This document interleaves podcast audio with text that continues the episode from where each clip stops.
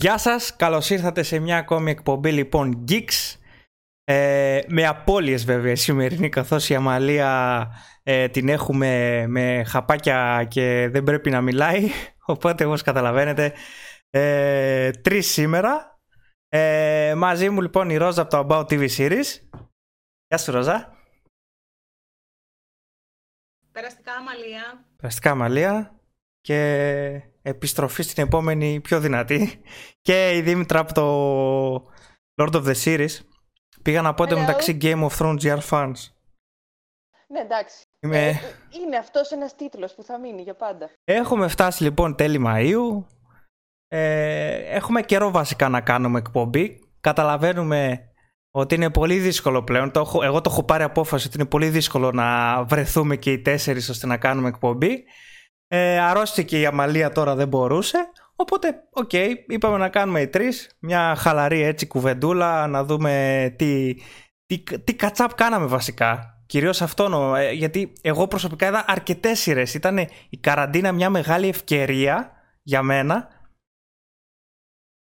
Έχασα τη Ρόζα νομίζω. Κι εγώ. τι έλεγα; Ε, ήταν λοιπόν η καραντίνα μια πρώτη τάξη ως ευκαιρία να κάνω catch-up σε σειρές που ε, ειλικρινά έχω πολύ, ίσως και χρόνια να δω έτσι σειρές που είχα στην άκρη και ήθελα κάποια στιγμή να τις δω και δεν μπορούσα ποτέ λόγω χρόνου. Ήταν ό,τι καλύτερο τώρα μια, μια ευκαιρία δηλαδή ώστε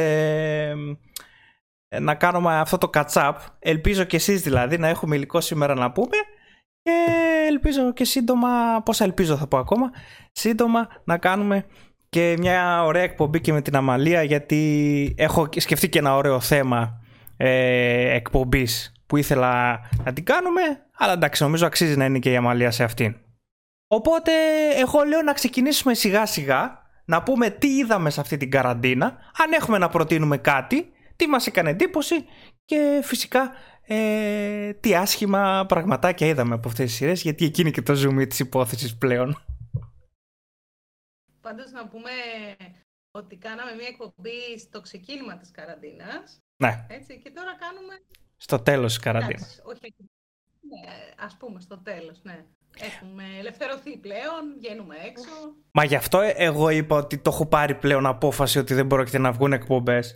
Γιατί αν δεν μπορούσαμε ούτε στην καραντίνα να κάνουμε εκπομπές, επάνω να πει ότι είναι δύσκολο ρε παιδί μου. Είναι πολύ δύσκολο να βγουν αυτές οι εκπομπές να βρεθούμε και οι τέσσερις. Όχι, έχουμε τι υποχρεώσει μας, ναι. αλλά να πάμε αυτό που κάνουμε. Οπότε πάντοτε θα βρίσκουμε λίγο χρόνο. Λοιπόν, ποιος θέλει να ξεκινήσει, ποια θέλει να ξεκινήσει να μου πει. Καταρχάς, είδατε σειρές ε, αυτό το δίμηνο ουσιαστικά; Ε, τώρα μας κοροϊδεύεις. Ε, μάλλον σας κοροϊδεύω. Πρέπει να πήρε φωτιά το Netflix, ρε παιδί μου. Η σωστή ερώτηση είναι ποιες σειρές δεν προλάβατε να δείτε στην καραντίνα; Ακριβώς. Είναι μια ερώτηση που είχα σκεφτεί ότι θέλω να κάνω. Ποιες σειρές δεν είδαμε στην καραντίνα και όχι ποιες σειρές είδαμε.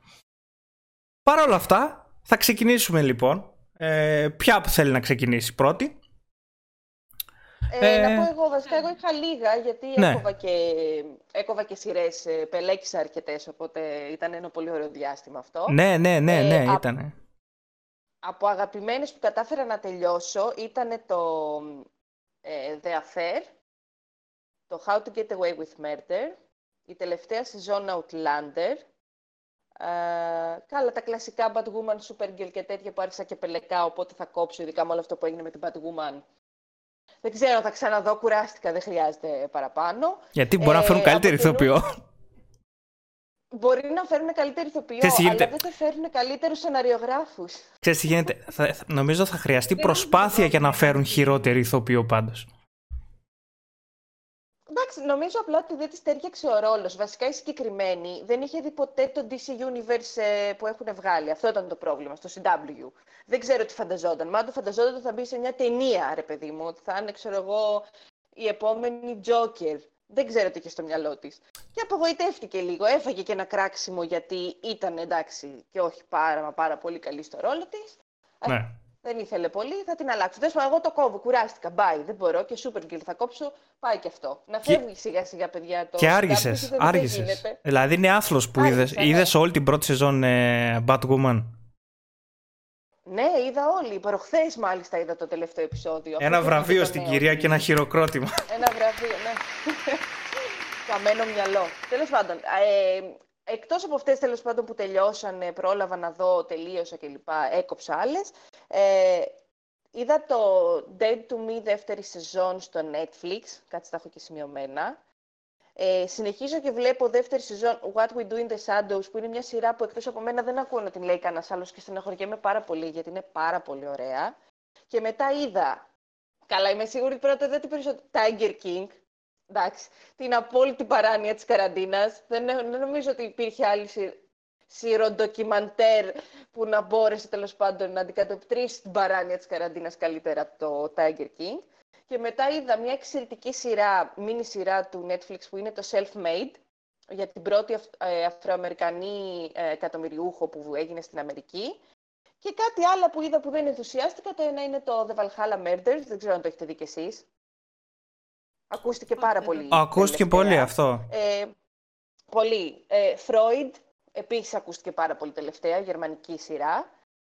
Ε, και το The Letters for the King, επίσης στο Netflix, επίσης ακούστηκε όταν πρωτοβγήκε. Έμενα, αυτά τα τρία τα τελευταία δεν με τρέλαναν. Ειδικά το Freud θεωρώ ότι ήταν μια πάρα πολύ μπερδεμένη ε, σειρά. Αυτά θυμάμαι τώρα. Άμα κάτσω και αναλύσω τι έχω στο TV Calendar, νομίζω ότι θα μας πάρει, ξέρω εγώ, κάνα μισά ώρα να μιλάω μόνο εγώ για τις σειρές που κατάφερα να δω. Να πω ότι είχε πολύ δίκιο η Ρόζα. Η τελευταία σεζόν του Δεαφέρ ήταν πάρα πολύ καλή. Ε, ε, πραγματικά. Κρίμα που τελείωσε, αλλά απ' την άλλη ωραίο είναι. Επίσης, πολύ καλή σεζόν είχε και το How to Get Away with Murder, Πραγματικά, ειδικά το φινάλε και ο μονόλογος ήταν ό,τι πρέπει για κλείσιμο αυτής της ε, σειράς. Και μετά νομίζω ότι ένα δυνατό comeback, δεν ξέρω αν το βλέπετε, έκανε και το Westworld.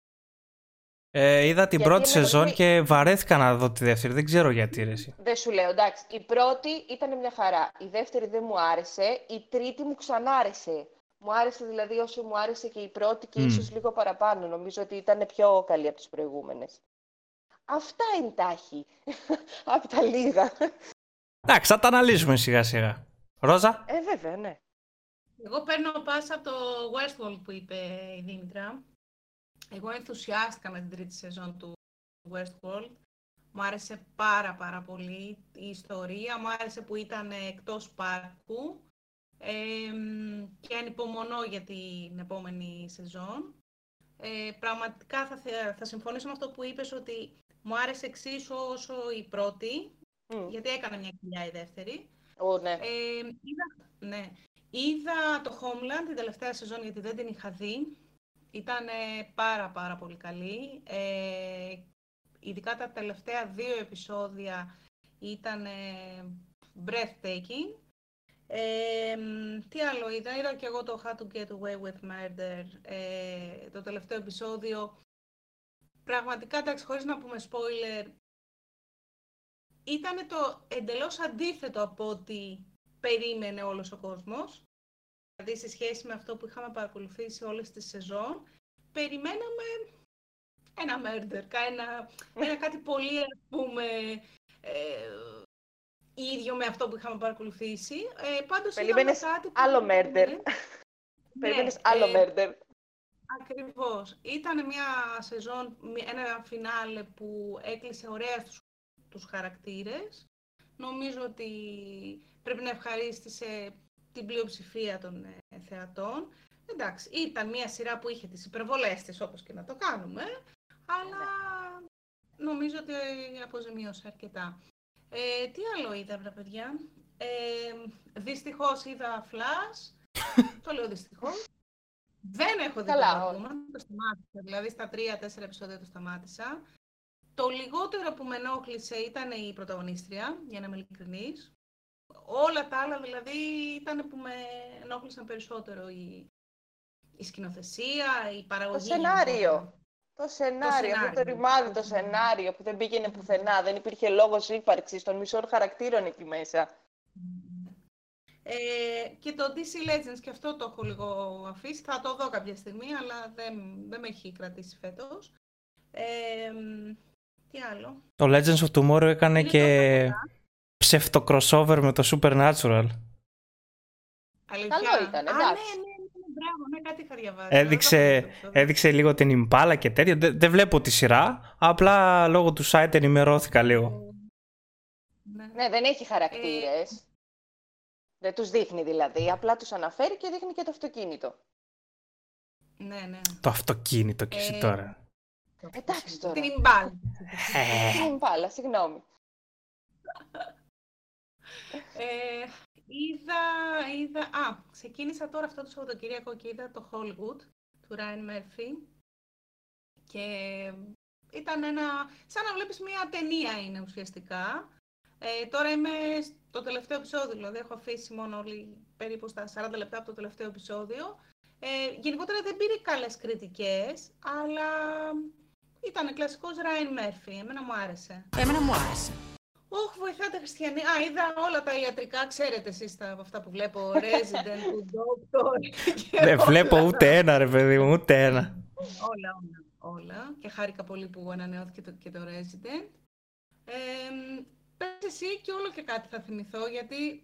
Δεν είναι είδες τόσο Tiger King. πολύ- Δεν μου λες είναι αυτό που ανεβαίνεις στα βουνά και στο, στα iglu και στα, με τους σκορπιούς και με τα φίδια, όχι. ε, δεν Όχι είναι αυτό. καλέ, είναι ο τύπος με τις τίγρεις. Όχι, δεν το έχω δει. Είναι ό,τι καλύτερο, σε παρακαλώ να το δεις. Πέφτω γονεί, πετείς και σε παρακαλώ, είναι στο Netflix, δες το, έχουν βγάλει και ένα Πάρα πολύ τελευταίο. για- Δεν μια υπάρχει. περιγραφή. Είναι, είναι, είναι ένα ντοκιμαντέρ που δεν μπορεί να το περιγράψει άνθρωπος. Είναι η απόλυτη παράνοια. Σε όποιον το έλεγα, του έλεγα είναι παράνοια. Το κάθε επεισόδιο γίνεται και χειρότερο. Ξεκινάει από τίγρη, από ζωολογικούς κήπους, από εκμετάλλευση των ζώων, καταλήγει σε ναρκωτικά, καταλήγει σε γκέι γάμους, περνάει από, ε, από εκλογές Αμερικής. Παιδιά, δεν, υπά, δεν βγάζει νόημα, γίνεται χαμός. Ε, από, ξέρω εγώ, δολοφονίες. Είναι ό,τι καλύτερο είδα στην καραντίνα. Θεωρώ α- από όλες τις σειρές πραγματικά μερικές τις αγαπώ πολύ, αλλά το Tiger King ήταν ό,τι καλύτερο. Είναι παράνοια, παιδιά. Δεν, υπάρχει, περι- δεν μπορείς να το περιγράψεις αλλιώς. Πρέπει να το δει κάποιος για να καταλάβει. Είναι τόσο κακό που είναι καλό. Έχει τόσο παράνοια μέσα και τέτοια. Έχει φυλακές, έχει τα πάντα. Γίνεται ένας χαμός, χαμός μέσα. Εντάξει, Είναι τις ντοκιμαντέρ. τίγρες θα λυπηθείς. Ναι, είναι ντοκιμαντέρ, αλλά με έναν τύπο που όντως τα έχει κάνει αυτά, γι' αυτό τρελαίνεσαι και είναι παράνοια. Αυτά που δείχνει έχουν γίνει. Δηλαδή είναι. Δεν υπάρχει. Είμαι ενθουσιασμένη. Πρέπει να το δείτε οπωσδήποτε. Πρέπει να κάψετε κι εσείς τα κεφαλικά σας κύτταρα με αυτό. Την επόμενη καραντίνα. Και πρέπει. Και Ρόζα, πρέπει να δεις και το self-made. Η πρωταγωνίστρια είναι πάρα μα πάρα πολύ καλή. Έχω κολλήσει με τα ονόματα τώρα. Ωραία, το σημειώνω. Ναι. Είναι και μικρό, δεν είναι. Είναι τέσσερα επεισόδια. Εγώ, α, ωραία. Εγώ να σας πω, το είχα πει και στην προηγούμενη εκπομπή, ε, αυτές τις μέρες της καραντίνας είχα πάρα πολλή δουλειά, δηλαδή δεν ήταν ε, ότι βρήκα χρόνο να, να δω. Ε, είδα αυτό που θα έβλεπα και χωρίς την καραντίνα, ουσιαστικά. Καλά, ναι. Απλά, απλά μας έκανε, ας πούμε, καλό το ότι πολλές σειρές είχαν λιγότερα επεισόδια, οπότε κατάφερα να τελειώσω πιο γρήγορα. Α, ε, είδα και το, την πρεμιέρα του The 100, δεν ξέρω. Δεν θα το βλέπεις Εγώ δεν το εσύ; βλέπω. Όχι, δεν το βλέπω. Οκ, ξεκίνησε. Έχεις Α, ένα είδα δίκιο σε λίγο αυτό. Manifest, Ξεκίνησε η δεύτερη. Το Manifest. Ναι. Τελείωσε η δεύτερη. Α, τελείωσε. Α, έχω μείνει πίσω εκεί. Ναι, ωραία, τι πάει. Τελείωσε. Ε, έχεις ένα δίκιο πάντως σε αυτό που λες, γιατί και εγώ ας πούμε δούλευα αρκετά στην καραντίνα, μέχρι και το Πάσχα δηλαδή. Απλά δούλευα από το σπίτι, οπότε αυτό το πήγαινε έλα στη δουλειά, που ήταν αρκετά κουραστικό γενικά, είναι αρκετά κουραστικό, ε, εξορροπούσε λίγο την κατάσταση και εκεί ήταν ουσιαστικά για μένα η ξεκούραση και το χρόνος ο παραπάνω ελεύθερος και μπορούσα λιγάκι να δω κάτι παραπάνω. Ε, αν τελείωσες να πω εγώ; Ναι, ναι, ναι. Εγώ ουσιαστικά νομίζω πως σε αυτή την καραντίνα είδα σειρές τις οποίες ίσως και να μην έβλεπα και ποτέ. Θα σας πω το γιατί. Πρώτα απ' όλα, θέλω να σας ρωτήσω αν κάποια από αυτές τις σειρές που είδατε ε, είναι κάποια καινούρια σειρά για σας ε, που την ξεκινήσατε λόγω καραντίνας. Δηλαδή, ξέρω εγώ. Εννοείς επειδή είχαμε περισσότερο χρόνο. Ναι, ναι, ναι. κάποιο Δηλαδή, τρόπο, γιατί και εγώ δηλαδή ρε δούλευα. παιδί μου, δύσκολα την ξεκινούσες αν δεν ε, υπήρχε καραντίνα για κάποιο λόγο. Το Tiger King, Δήμητρα.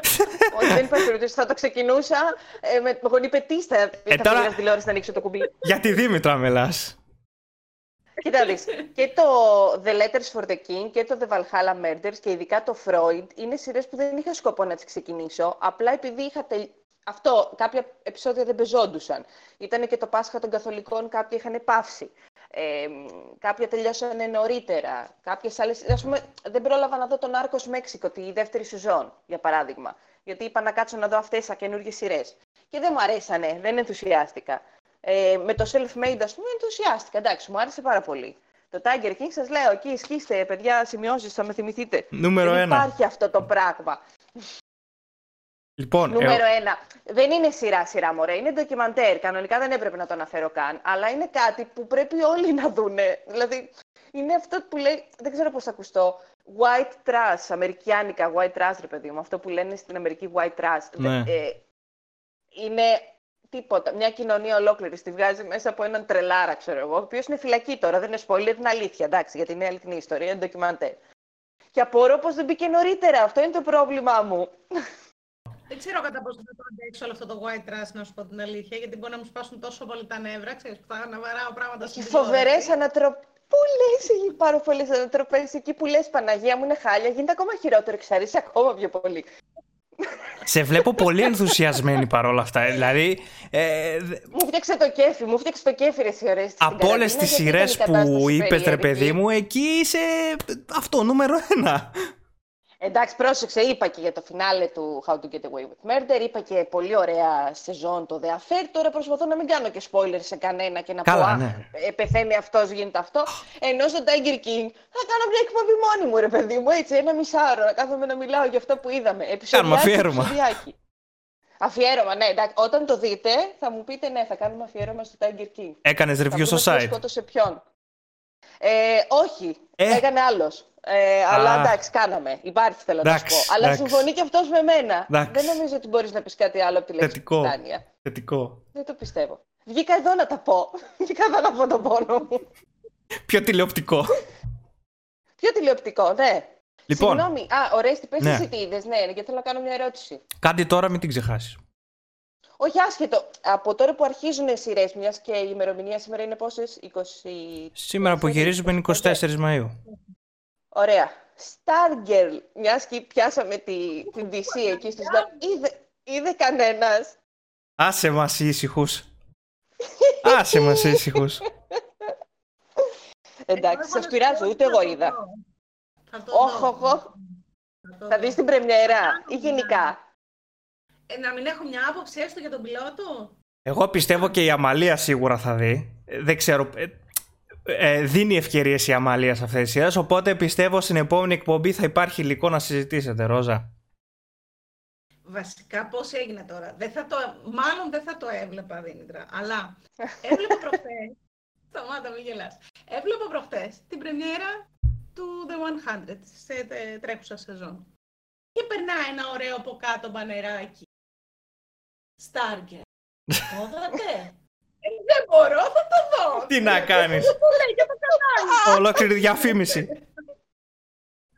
Αυτό το marketing. Εμένα γράψανε, εμένα γράψανε review, είπανε για την πρεμιέρα, είπανε για τα επεισόδια και τέτοια. Μέχρι στιγμής, μωρέ, δεν μου καίγεται καρφάκι να το δω καθόλου. Ακριβώς. Απλά μετά Είναι πιο τραγικό όλο από αυτό το Supergirl. φιάσκο. μα, όλο είναι τραγικό. Η στολή, τέλος πάντων, δεν μπορώ να ξαναρχίζω. Βέβαια, εντάξει, νομίζω ότι παιδιά, σοβαρά τώρα, το χειρότερο που έχει δείξει η CW αντιπατολογικά είναι η κόκκινη περούκα της Batwoman. Ναι, δεν ναι, νομίζω ναι, ότι ναι. έχω δει κάτι χειρότερο Ναι, δεν το ενδυματολογικά σε ολόκληρο, σε ολόκληρο το DC του CW εννοώ. Αυτό. Παίζει να ήταν Ό,τι και ο χειρότερο. ρόλο- ο λόγος που έφυγε από τη σειρά η πρωταγωνίστρια. νομίζω. Εννοείται, θα έπαθε αλλεργία σε αυτή τη βλαστικουριά. Δεν θα άντεξε το δερματάκι της άλλο. Μα δεν την ένιαξε το, ο τραυματισμός, τίποτα, το κακό σενάριο, παρά η Μπερούκα. Μα ναι, γιατί στην Ε, αρχή τα παιδιά λέγανε, δεν- ξέρω εγώ, ότι λόγω του τραυματισμού μπορεί να έφυγε. Αλλά όχι. Αυτή είπε νομίζω ότι λόγω πολλών ωρών γυρισμάτων που μου φαίνεται λίγο περίεργο εμένα η αλήθεια είναι γιατί πόσα 13 επεισόδια έκανε δεν έκανε ας πούμε 23 όπως είναι το Flash π.χ. Μου έκανε πολύ εντύπωση. Δεν ξέρω δηλαδή κατά πόσο αληθεύει δεν αυτό. Δεν ήταν αυτό που περίμενε. Αυτή φανταζόταν, αυτή, την τελευταία ταινία που είχε κάνει δεν ήταν το John Wick το 3. Α, τώρα πού να ξέρω. Νομίζω. Τέλος πάντων. Δεν την είχα αλλά δεν σου πω, εγώ πιστεύω ότι μετά το John Wick αυτή σου λέει, επειδή το John Wick θα σπάει εντωμεταξύ, σου λέει, οκ, θα ανέβω, ξέρω εγώ, θα πάρω και πάνω μου μια σειρά, θα είμαι και η Batwoman, θα, τα νερντάκια θα είναι μαζί μου, όπως θα σκέφτεται καθένας, ρε παιδί μου, και ο μανατζέρ προφανώς.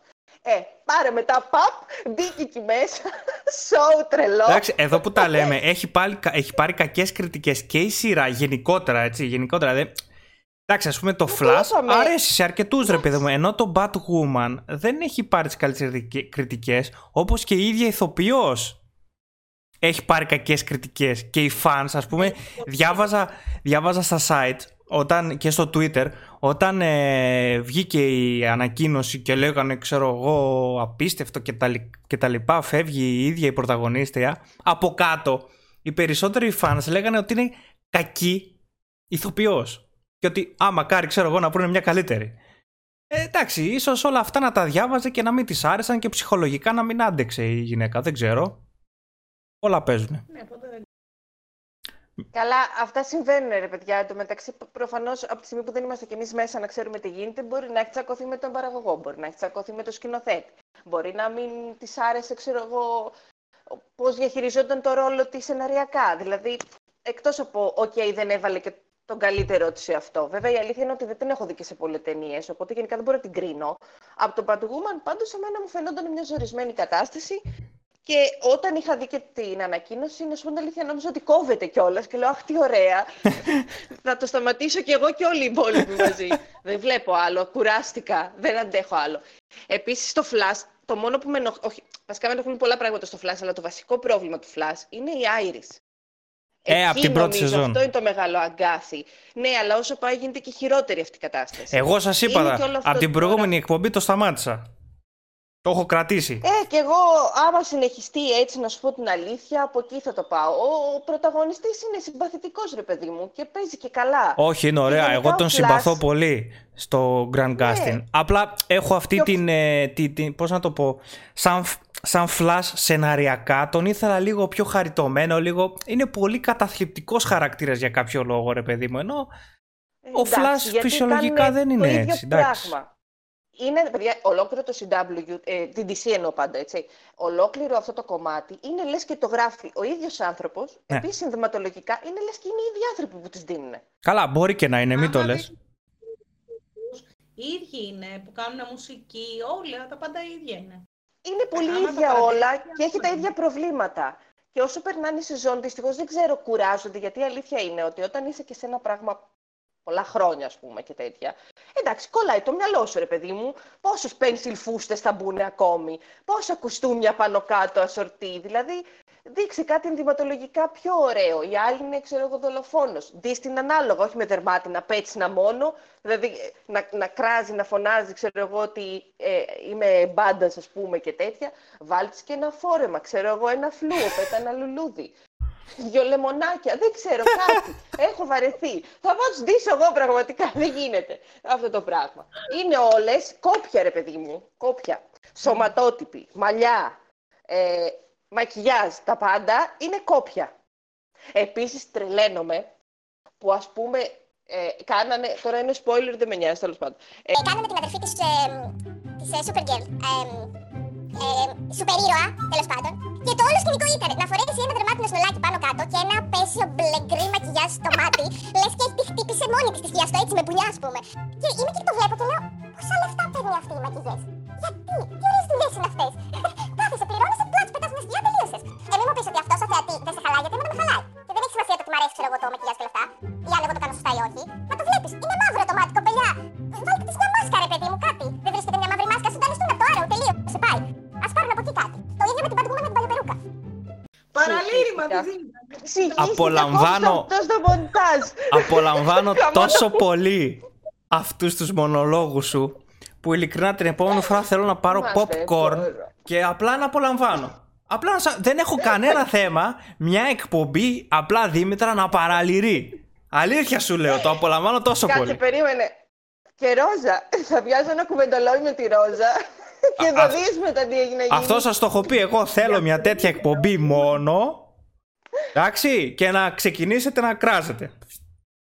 Γιατί, συγγνώμη δηλαδή, η Supergirl με το που την είδε την αδερφή της βαμμένη, Ω, λέει, είσαι φοβερή, είσαι σούπερ, είσαι καταπληκτική. Είσαι Ούρλιαξε. πλέον μια ήρωα. Ούρλιαξε. Και εγώ ούρλιαξα για άλλο λόγο βέβαια. Μπράβο, ούρλιαξε, ούρλιαξε, ναι, ναι, ναι. Ε, ναι, μα δεν το θυμάσαι. Πήγε πίσω από το παραβάν και τρέξαν όλοι να τη σώσουν στο ένα μέτρο. Δηλαδή αυτά. Μα την Παναγία, σεναριογράφο. Ο σκηνοθέτης εκείνη την ώρα δεν τα βλέπει. Τι κάνει. Παιδιά, βάζουν κάμερα, γυρίζει μόνη της. Δεν παίζει, έτσι σας το λέω. Ε, είναι μια κάμερα. Είναι ένα στο κοντρόλ. Πάει την κάμερα πέρα, την ξαναφέρνει από εδώ. Αυτό κάνει μόνιμα. Δεν υπάρχει περίπτωση αυτό το πράγμα να υπάρχει σκηνοθέτης. Συγχύστηκα πραγματικά. Άναψε το condition γιατί σε βλέπω φούντωσες. Χάνω και το φυσικό φως. Περίμενε. λοιπόν, Τι μετά τα θέλετε να γέλια, πούμε, αλήθεια; να πω εγώ τι είδα και βλέπουμε. Ου, Α, δεν έχει τι ωραίες της. Ναι. Ω, καημένο ρε, συγγνώμη. Δεν πήρα. Ε, αλήθεια σου λέω ότι απολαμβάνω αυτά που λες. Δεν το λέω για, για πλάκα. Αλήθεια. Λοιπόν, Κοίτα, εδώ πίνω καφέ. Σε λίγο θα βάλουμε και κρασάκι. εγώ θέλω λιγάκι να τις αναλύσω αυτές τις σειρές που είδα. Ε, εσείς τα εντάξει. είπατε λίγο έτσι. Εγώ θέλω να τις αναλύσω. Πρώτα απ' όλα, Ωραία. αν με βοηθήσετε κι εσείς φυσικά και έχετε δει κάτι από... Καλά σίγουρα έχετε δει. Και ξεκινάω. Την πρώτη που είδα ήταν Doctor Who. Είδα λοιπόν, σας είχα πει ότι είχα δει την 11η σεζόν. Τώρα ε, είδα και τη 12η σεζόν. Για την 11η σεζόν σας είπα τα χειρότερα, τη προηγούμενη εκπομπή, μαύρα χάλια κτλ. Λίγες μέρες μετά την εκπομπή λοιπόν έπιασα τη 12η σεζόν.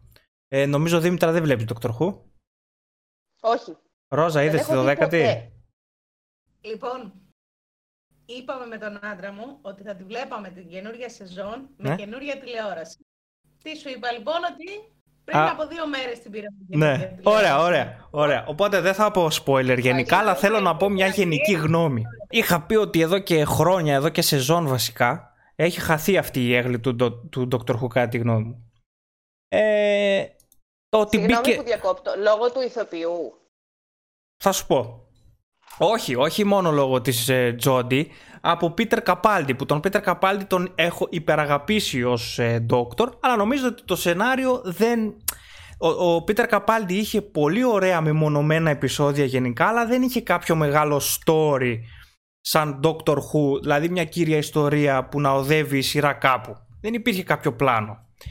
Αυτό συνεχίστηκε και με την 10η σεζόν και με την Τζόντι ως την πρώτη ε, σε εισαγωγικά χωρίς να πω spoiler ε, την πρώτη γυναίκα Doctor και έρχεται λοιπόν η 12η σεζόν η οποία φαίνεται να ανατρέπει, όχι φαίνεται, ανατρέπει όλα όσα γνωρίζουμε εδώ και 53 χρόνια, 53 παραπάνω βασικά χρόνια για τη σειρά.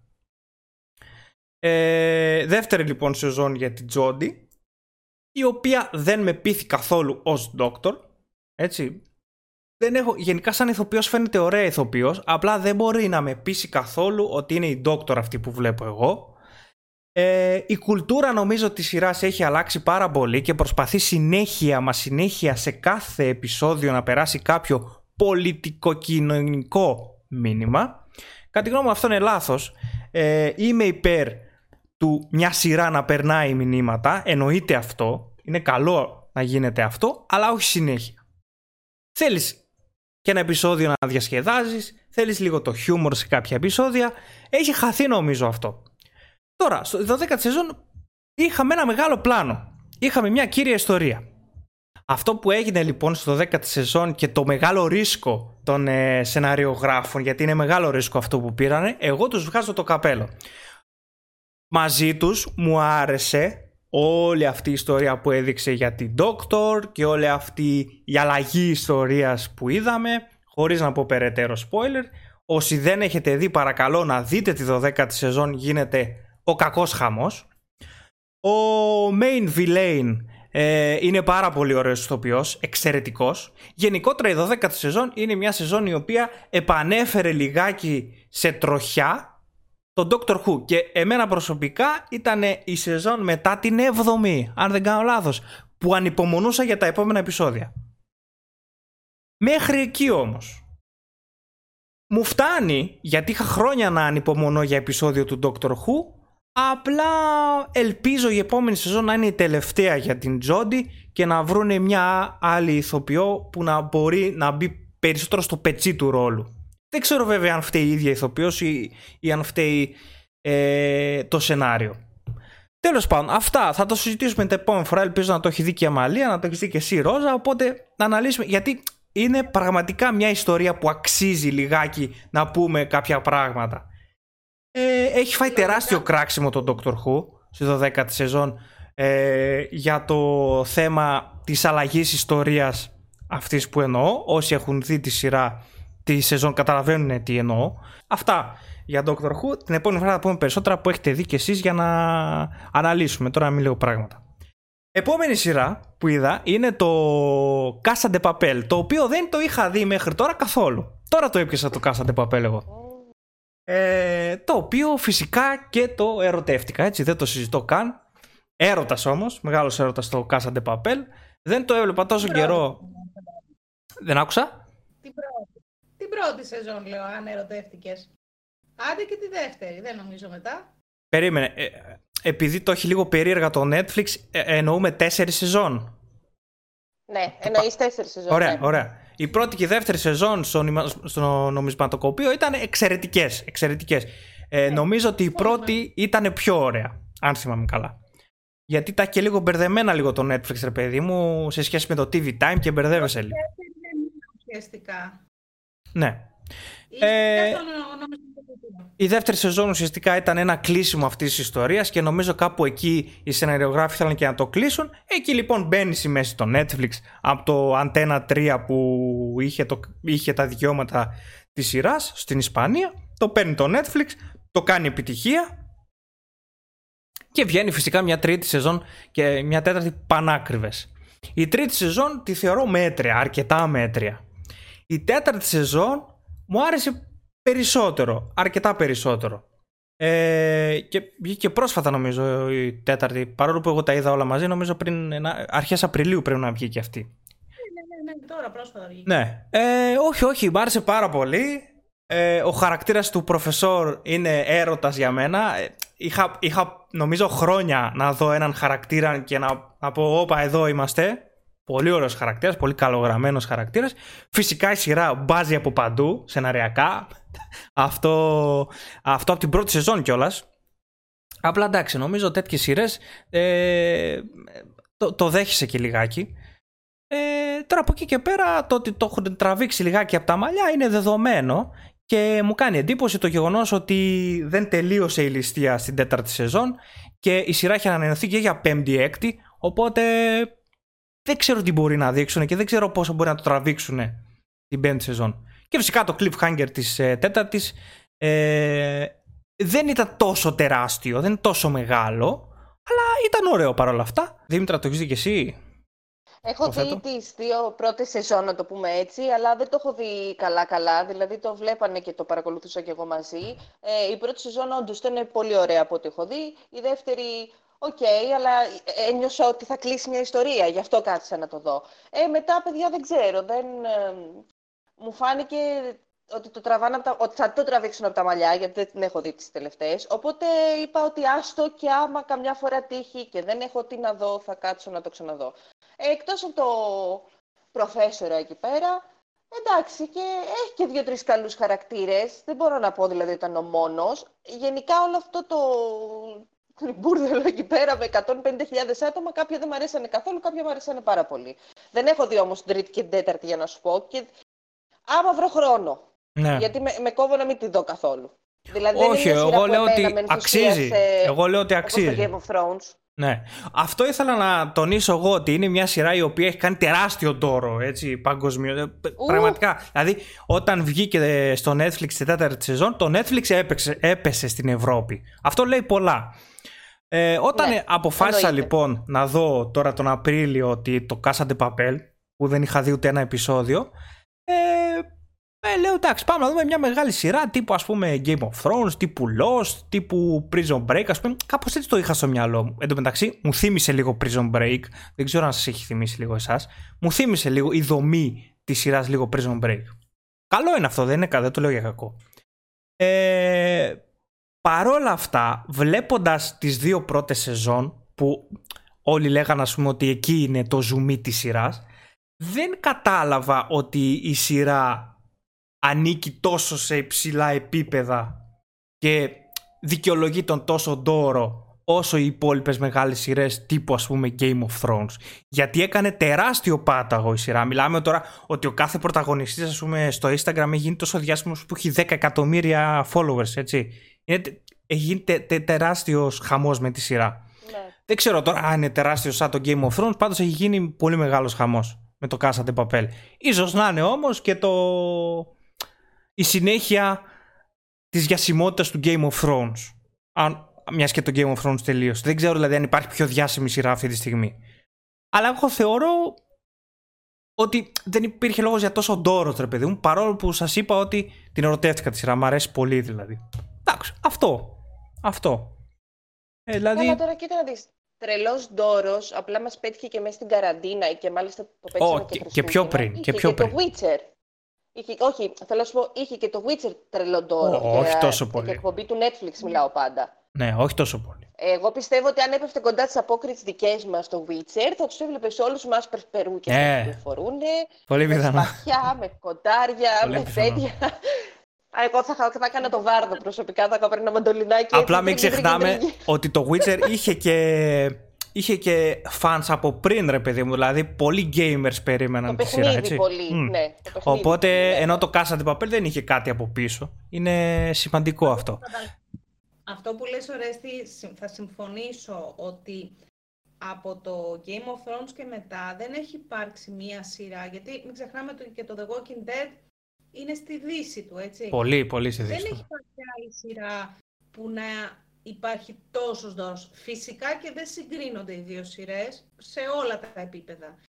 Ε, αλλά πραγματικά αυτός ο ντόρος που να μην υπάρχει κάποιος στην Αμερική, στην Ευρώπη, να μην την έχει δει, πραγματικά δεν νομίζω ότι έχει υπάρξει Ναι, άλλη ναι. σειρά. Εγώ πάντως να, πω, να συμφωνήσω ότι η πρώτη δεύτερη σεζόν ήταν πάρα πολύ καλή. Απλά από την τρίτη και μετά, εκτός του ότι το τραβήξανε από όπου μπορούν να το τραβήξουν, ειδικά την τέταρτη σεζόν, πλέον οι- οι χαρακτήρες μοιάζουν σαν καρικατούρες, δηλαδή ξεφύγανε πλέον. Ενώ η πρώτη σεζόν και η δεύτερη, ε, λες ωραία, κινηματογραφικά έτσι σου φαίνονταν όλα αυτά, μια ληστεία. Ε, εγώ προσωπικά ε, επικροτώ να, βλω- να δω και μια σειρά η οποία να μην είναι αμερικάνικη, ε, να, δω, να ακούσω και μια Πολύ άλλη σωστό, γλώσσα. ναι. δεν θα με πειράζει. Όπως για παράδειγμα το Dark, εμένα μου άρεσε που άκουγα τα γερμανικά. Μπορεί να μην είναι η γλώσσα που λατρεύω, αλλά μου άρεσε που είδα μια σειρά που δεν είναι αμερικανική ή βρετανική. Ε, αλλά από την τρίτη και μετά, ρε παιδιά, πραγματικά είναι καρικατούρες όλοι τους. Δηλαδή είναι, είναι γελιότητα. Ε, α- είναι σαν να, okay, να, να εκμεταλλευτούμε αυτό το... Ε, που, που έχει γίνει αυτό το ντόρο και να εκεί πάρε κι άλλο, πάρε κι άλλο. Δεν νομίζω ότι Ο- θα έπρεπε να το τραβήξουν.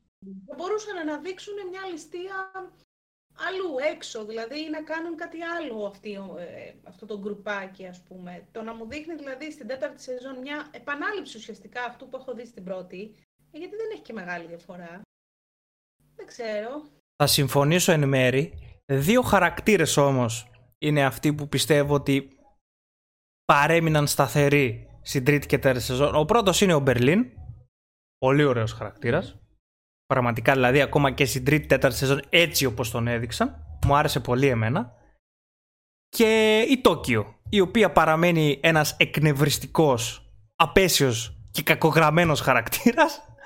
Ε, έτσι ήταν και στην πρώτη σεζόν, έτσι παραμένει και στην τέταρτη.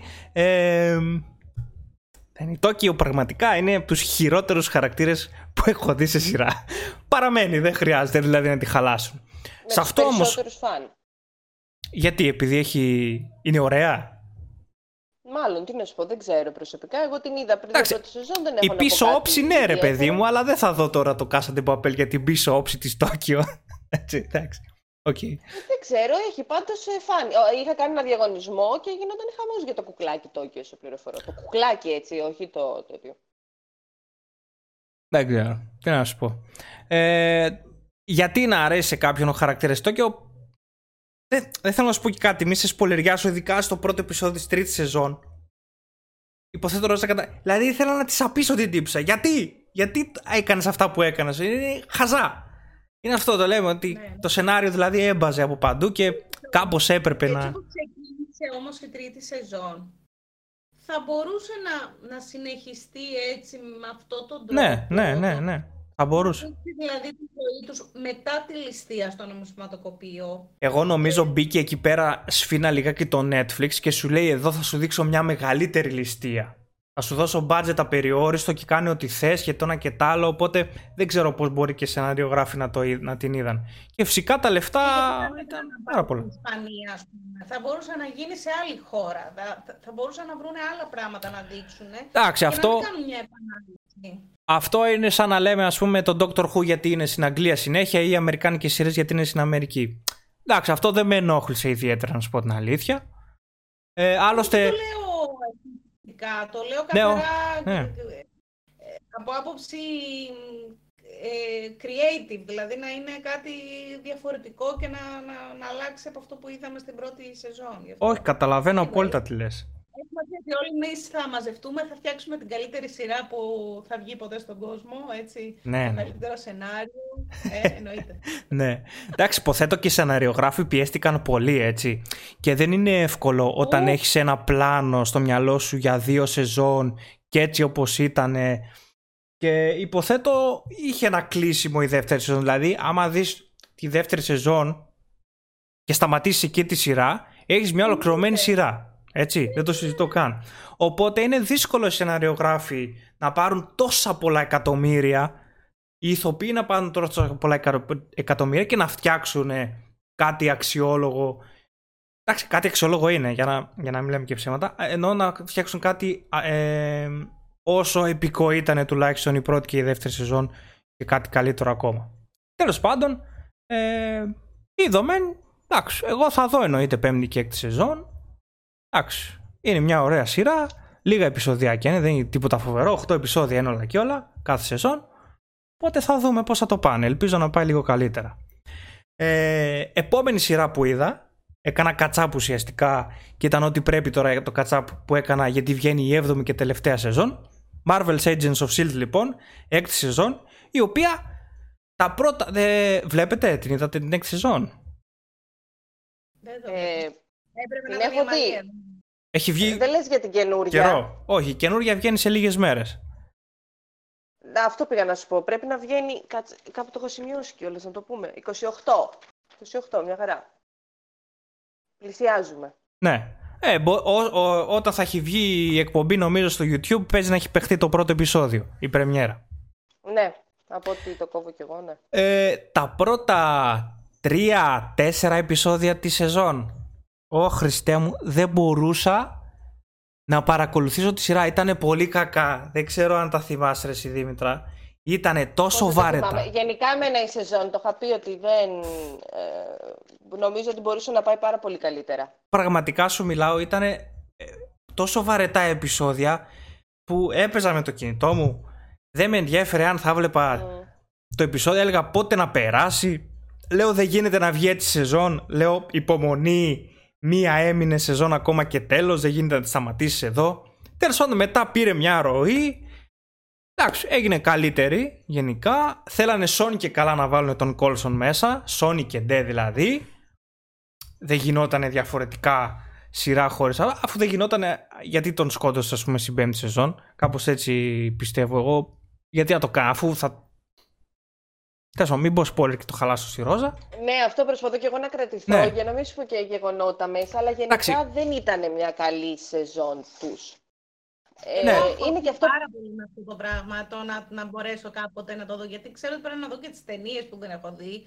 Δεν και χρειάζεται. Πραγματικά έτσι με έχει πιάσει ένα άγχος. Δηλαδή μπορώ να δω μόνο τη σειρά Ναι, ναι. και να μην. Εννοείται. Και να μην δω τις ταινίες. Εδώ η σειρά, εδώ η σειρά ε, δεν την ένιωξε καν ολόκληρο snap του Θάνος. Έκαναν σε προηγούμενες, σε, σε προηγούμενες σεζόν έκαναν αναφορές ε, στο κινηματογρα- κινηματογραφικό σύμπαν της Marvel και ξαφνικά στο snap του Θάνος δεν τους ένιωξε καν τίποτα. Σαν να μην συνέβη ποτέ ρε, τίποτα. Τίποτα. Εντάξει, απ' τη μία λογικό βέβαια γιατί πώς να το αντιμετωπίσουν και όλα αυτό, αλλά απ' την άλλη πολύ περίεργο, εντάξει. Και μετά από το Infinity War νομίζω βγήκανε και είπαν ότι μάλλον είναι κάποιο παράλληλο σύμπαν το Agents of S.H.I.E.L.D. Εν τέλει. Τέλος πάντων. Καλά, εντάξει. Ε, δεν με απασχολεί και πολύ, να σου πω την αλήθεια. Ούτε περιμένω να δω σύνδεση, ούτε θα περίμενα να δω και κάναν ηθοποιό, ξέρεις, Εντάξει, από όλες τις ταινίες. εγώ να το περνάει. περίμενα. Δεν με πειράζει βασικά. Ναι, όχι, δεν με πειράζει να μην τον δω. Δεν Γιατί με είχαμε, νοιάζει. είχαμε δει Δηλαδή, και κάνα δύο επεισόδια έχουμε δει και τον Fury. Έτσι, δηλαδή εντάξει, είδες υπήρχε τη Lady σύνδεση. Sith. Πρώτος, πρώτος σεζόν ακόμα. Μμ. Νομίζω πρώτη και δεύτερη τον Αλλά- έδειξε. Τέλος Όχι, σου πάντων. λέω είδες και τη Lady Sith από, τη... Ναι, τέτοιο, ναι, ναι. μωρέ, από το Thor. Ε, αλλά εντάξει, δεν με καίει και πολύ, δεν τρελαίνομαι. Ωραία είναι αυτά να γίνονται, αλλά δεν τρελαίνομαι. Στην αρχή Πάντως, μου η την σεζόν είχε σπάσει. Από μόνη της δεν ήταν καλή. Καθόλου. Ναι. Δηλαδή θεωρώ ότι ξεκίνησε πολύ ωραία. Ίσως ξεκίνησε και η σειρά... Ε, Μα, ξέρεις, Marvel εννοώ σειρά, ρε παιδί μου και τέτοια, αλλά έχει μείνει πάρα πολύ πίσω. Δηλαδή, πλέον δεν μπορώ να συγκρίνω τον Daredevil με το Agent of S.H.I.E.L.D. Θεωρώ Σε ότι καμία είναι περίπτωση. 100 φορές καλύτερο από αυτά που έχω δει Marvel, έτσι. Από πάντα αυτό, έτσι, όχι τώρα, από πάντα. Ε, από πάντα, δεν το συζητάμε. Ναι, από τότε που βγήκε η πρώτη σεζόν, εκμυδένισε πάρα μα πάρα πολλές άλλες. Είναι αυτό που γίνεται και με το Casa de Papel, που γίνεται δυστυχώς και με πολλές σειρές. Για μένα είναι πολύ δύσκολο να κρατήσεις πολλές σεζόν με το ίδιο ενδιαφέρον, τα ίδια χαρακτηριστικά, ένα έξυπνο σενάριο και τέτοια. Νομίζω Κοίταξε, ότι σε τρανό κάποιες σειρές- παράδειγμα είναι το Supernatural, έτσι. Το έχουμε ξαναπεί, δηλαδή. Αντικειμενικά, αν Εντάξει, δεις ότι το κοίτα να δεις. Supernatural έχει κρατήσει ένα ύφος και ένα σταθερό Ναι. ύφος, αλλά έχει χάσει πολύ από την αίγλη του το Supernatural. Απλά είναι από τις σειρές που έχει κρατήσει λιγάκι το ενδιαφέρον μέχρι το τέλος. Δηλαδή δεν το βλέπεις συχνά 15 σεζόν, ας πούμε. Φυσικά δεν έχει το ίδιο ενδιαφέρον που είχε στην τέταρτη σεζόν και στην πέμπτη, αλλά οκ. Εντάξει, υπάρχουν και άλλες σειρές. Δηλαδή, είναι, ας πούμε, και, ε, το The Ναι, Big και τον Bang Grey's Theory για Anatomy, ας πούμε, μένα. που δεν το βλέπω εγώ. Ε, ακούω πολύ ωραία Όχι, λόγια για τον δεν Grey's Anatomy. Αυτό ήθελα να πω. Το Grey's Anatomy, για το κοινό που έχει, δεν νομίζω ότι έχει υπάρξει μία σεζόν που να είπαν πω πω αυτή τη σεζόν δεν μπορούσα να τη δω, ήταν χάλια, δεν ξέρω και εγώ τι. Είναι 15 χρόνια σταθερό, με καλά επεισόδια, με καλούς χαρακτήρες, με τα πάνω τα κάτω, αλλά λίγα κάτω. Δεν έχει κάτι το που θα ενοχλήσει τους φανς για να την παρατήσουν, πιστεύω. Αλλά είναι σπάνιο, αυτό λέω. Είναι Ναι. σπάνιο Είναι σε σπάνιο. σειρέ να τις Βέβαια. δεις να κάθονται χρόνια. Για μένα, παιδιά, κάποιες θεωρώ ότι για να μείνουν top έπρεπε να κόβονται νωρίτερα. Όπως είπαμε πριν για το Κάζα. Για μένα το Κάζα έπρεπε να έχει δύο σεζόν. Και θα ήταν φοβερή σειρά. Ειδικά, ξέρω εγώ, ισπανική παραγωγή και τέτοια. Κατάλαβες τι, που ήταν και ισπανόφωνη. Εντάξει, βέβαια, έχω μια έτσι. Ε, έχω ένα προβληματισμό πόσοι στην Αμερική το βλέπουν στα ισπανικά ή το γυρνάνε στις μεταγλωτήσεις. Δεν είμαι και πολύ σίγουρη. Χάνεις αν πολλά και αν δεν τα υπάρχει, βλέπεις στα εντάξει, ισπανικά. Καταρχάς, αφού τελειώσεις τη σειρά, έτσι, έχεις μάθει και πέντε λέξεις. Λαπιστόλα. Λαπιστόλα. Ξέρεις ότι το, το δικό τους μαλάκας είναι το λαπούτα. Μπαίνει παντού, τελείωσε. Εντάξει, κοίτα, νομίζω ότι τα καλύτερα και πιο χρειαζόμενα ισπανικά, να το πω έτσι, ε, είναι αυτά που έμαθα στον Άρκος πρώτη σεζόν με τον παμπλίτο της καρδιάς μου. Νομίζω ότι το Μαρίκα και το... ποιο- Τι άλλο είχε να δεις, Μαρίκα, Μαρικόνε και κάτι τέτοια εντωμεταξύ και κάτι που δεν θέλω να τα πω γιατί είναι βρισχές, ε, ήταν τα καλύτερα ισπανικά που πρέπει να μάθεις. Τα Επίσης, καλύτερα. ε, πολλές λέξεις έμοιαζαν, ε, λες και μιλούσαν ελληνικά, έτσι. Πολλές φορές το έπιασα αυτό. Ε, εντάξει, μωρέ, ναι, γιατί η ελληνική γλώσσα, μην πιάσουμε τη συζήτηση, βέβαια, έχει δανείσει φοβερή ορολογία γενικά. Όχι πως τα ισπανικά είναι με τα ελληνικά, απλά έχουν γλώσσες, εννοείται. Λοιπόν. Ορολογίες πιο πολύ, ορολογίες. Συμφωνώ, Δήμητρα, σε αυτό που είπες ε, για, το, για τις μεταγλωτήσεις. Οι Αμερικάνοι είναι σαν τους Ιταλούς, τα πάντα, και τους Ναι. Γερμανούς. Οι Γερμανοί. Και τους Γερμανούς. Τα πάντα είναι μεταγλωτισμένα, δεν έχουν υπότιτλους. Δεν, δεν χρησιμοποιούν Ναι. υπότιτλους. Ναι, ναι, ναι. Και είναι άσχημο γιατί εγώ έτσι είδα το, το Ragnarok, το, ε, του Netflix. Ε, ξέρετε ποιο λέω. Ναι. Με τον, δεν ξέρω αν το έχετε δει, ε, που έχει και καλά στην τωρινή εποχή τον Thor, τον Loki και κα- τους θεούς που παλεύουν μεταξύ τους, με τους Τιτάνες, τέλος πάντων. Ε, έχει αυτή τη σκ- σκανδιναβική μυθολογία μέσα και τέτοια. Και το Netflix μου το βάζει μου από μόνο του στα αγγλικά. Και λέω, τι λες ρε στα αγγλικά το γυρίσανε, γιατί είναι βορειότη τέτοιο ε, παραγωγή. Και λέω, τι έγινε ρε παιδί, νορβηγική νομίζω πρέπει να είναι. Ε, το γυρίσανε, λέω, στα, στα... Παιδιά, ήταν άθλιο έτσι, δηλαδή το γύρισα σε κάποια φάση μετά στη γλώσσα την κανονική όταν συνήρθα. Αυτό Απορώ πώς γενικά. κάτσε τώρα να ακούσεις, ξέρω εγώ, ηθοποιούς γνωστούς και να τους ακούς με άλλη φωνή, να μην έχεις ξανακούσει ποτέ, ξέρω εγώ, τη φωνή, πιανούν από τώρα. Του, του Downey Jr. για παράδειγμα, πες Ναι. ότι βλέπουμε Marvel, ξέρω εγώ τώρα, να μην έχεις ακούσει ποτέ τη φωνή του. Αυτό γενικά Παραδείγμα. ε, με, το, με, το, με τη γλώσσα είναι περίεργο ρε παιδί μου και ακόμα σε σειρές. Εγώ πάντα αναρωτιόμουν το εξής. Λοιπόν, έβλεπα που λέτε Vikings και είχαν φτάσει. Να, είναι και μια από τις σειρές που βλέπω αυτή τη στιγμή π.χ. και ήθελα να. Τι να κουβεντιάσουμε, δηλαδή δύο επεισόδια, όχι τέσσερα έχω δει από την ε, τελευταία σεζόν. Ε, και έχουν φτάσει ας πούμε στο Κίεβο και μουλά, μιλάνε εκεί ουκρανικά, δεν ξέρω και εγώ τι μιλάνε, ο ένας μιλάει σκανδιναβικά και τελικά στο τέλος καταλήγουν όλοι να μιλάνε αγγλικά ρε παιδί μου. Οπότε αυτό το πολύγλωσσο σε κάνει να ρωτιέσαι γιατί ρε γαμότο μια παραγωγή να μην, να μην φέρει ηθοποιούς που να μιλάνε ε, τη γλώσσα αυτή και να συζητάνε ε, δηλαδή έλεγε, έλεγε π.χ. ο, ο Άιβαρ σε κάποια δόση ότι μιλάτε τη γλώσσα μας και ουσιαστικά ο Άιβαρ μιλούσε σκανδιναβικά ο, αυτός από το Κίεβο μιλούσε τη δική του γλώσσα που μιλούσε όμως και σκανδιναβικά αλλά τελικά εσύ τα άκουγες όλα στα αγγλικά, στα αγγλικά. Ε, είναι λίγο περίεργο και πιστεύω ότι θα μπορούσαν να βρούνε ηθοποιούς που μιλάνε Ωραία, αντίστοιχη φαντάζομαι, έτσι. ναι ναι ναι Δηλαδή, βέβαια Ο άλλος μιλούσε αγγλικά με ουκρανική προφορά, Ακριβώς, έτσι. ακριβώς. Δηλαδή, δεν ξέρω, ίσως επειδή είναι αμερικάνικες ε, παραγωγές και σου λέει εμείς αγγλικά θα μιλάμε. Ξέρω εγώ, τι να πω. Τέλος πάντων.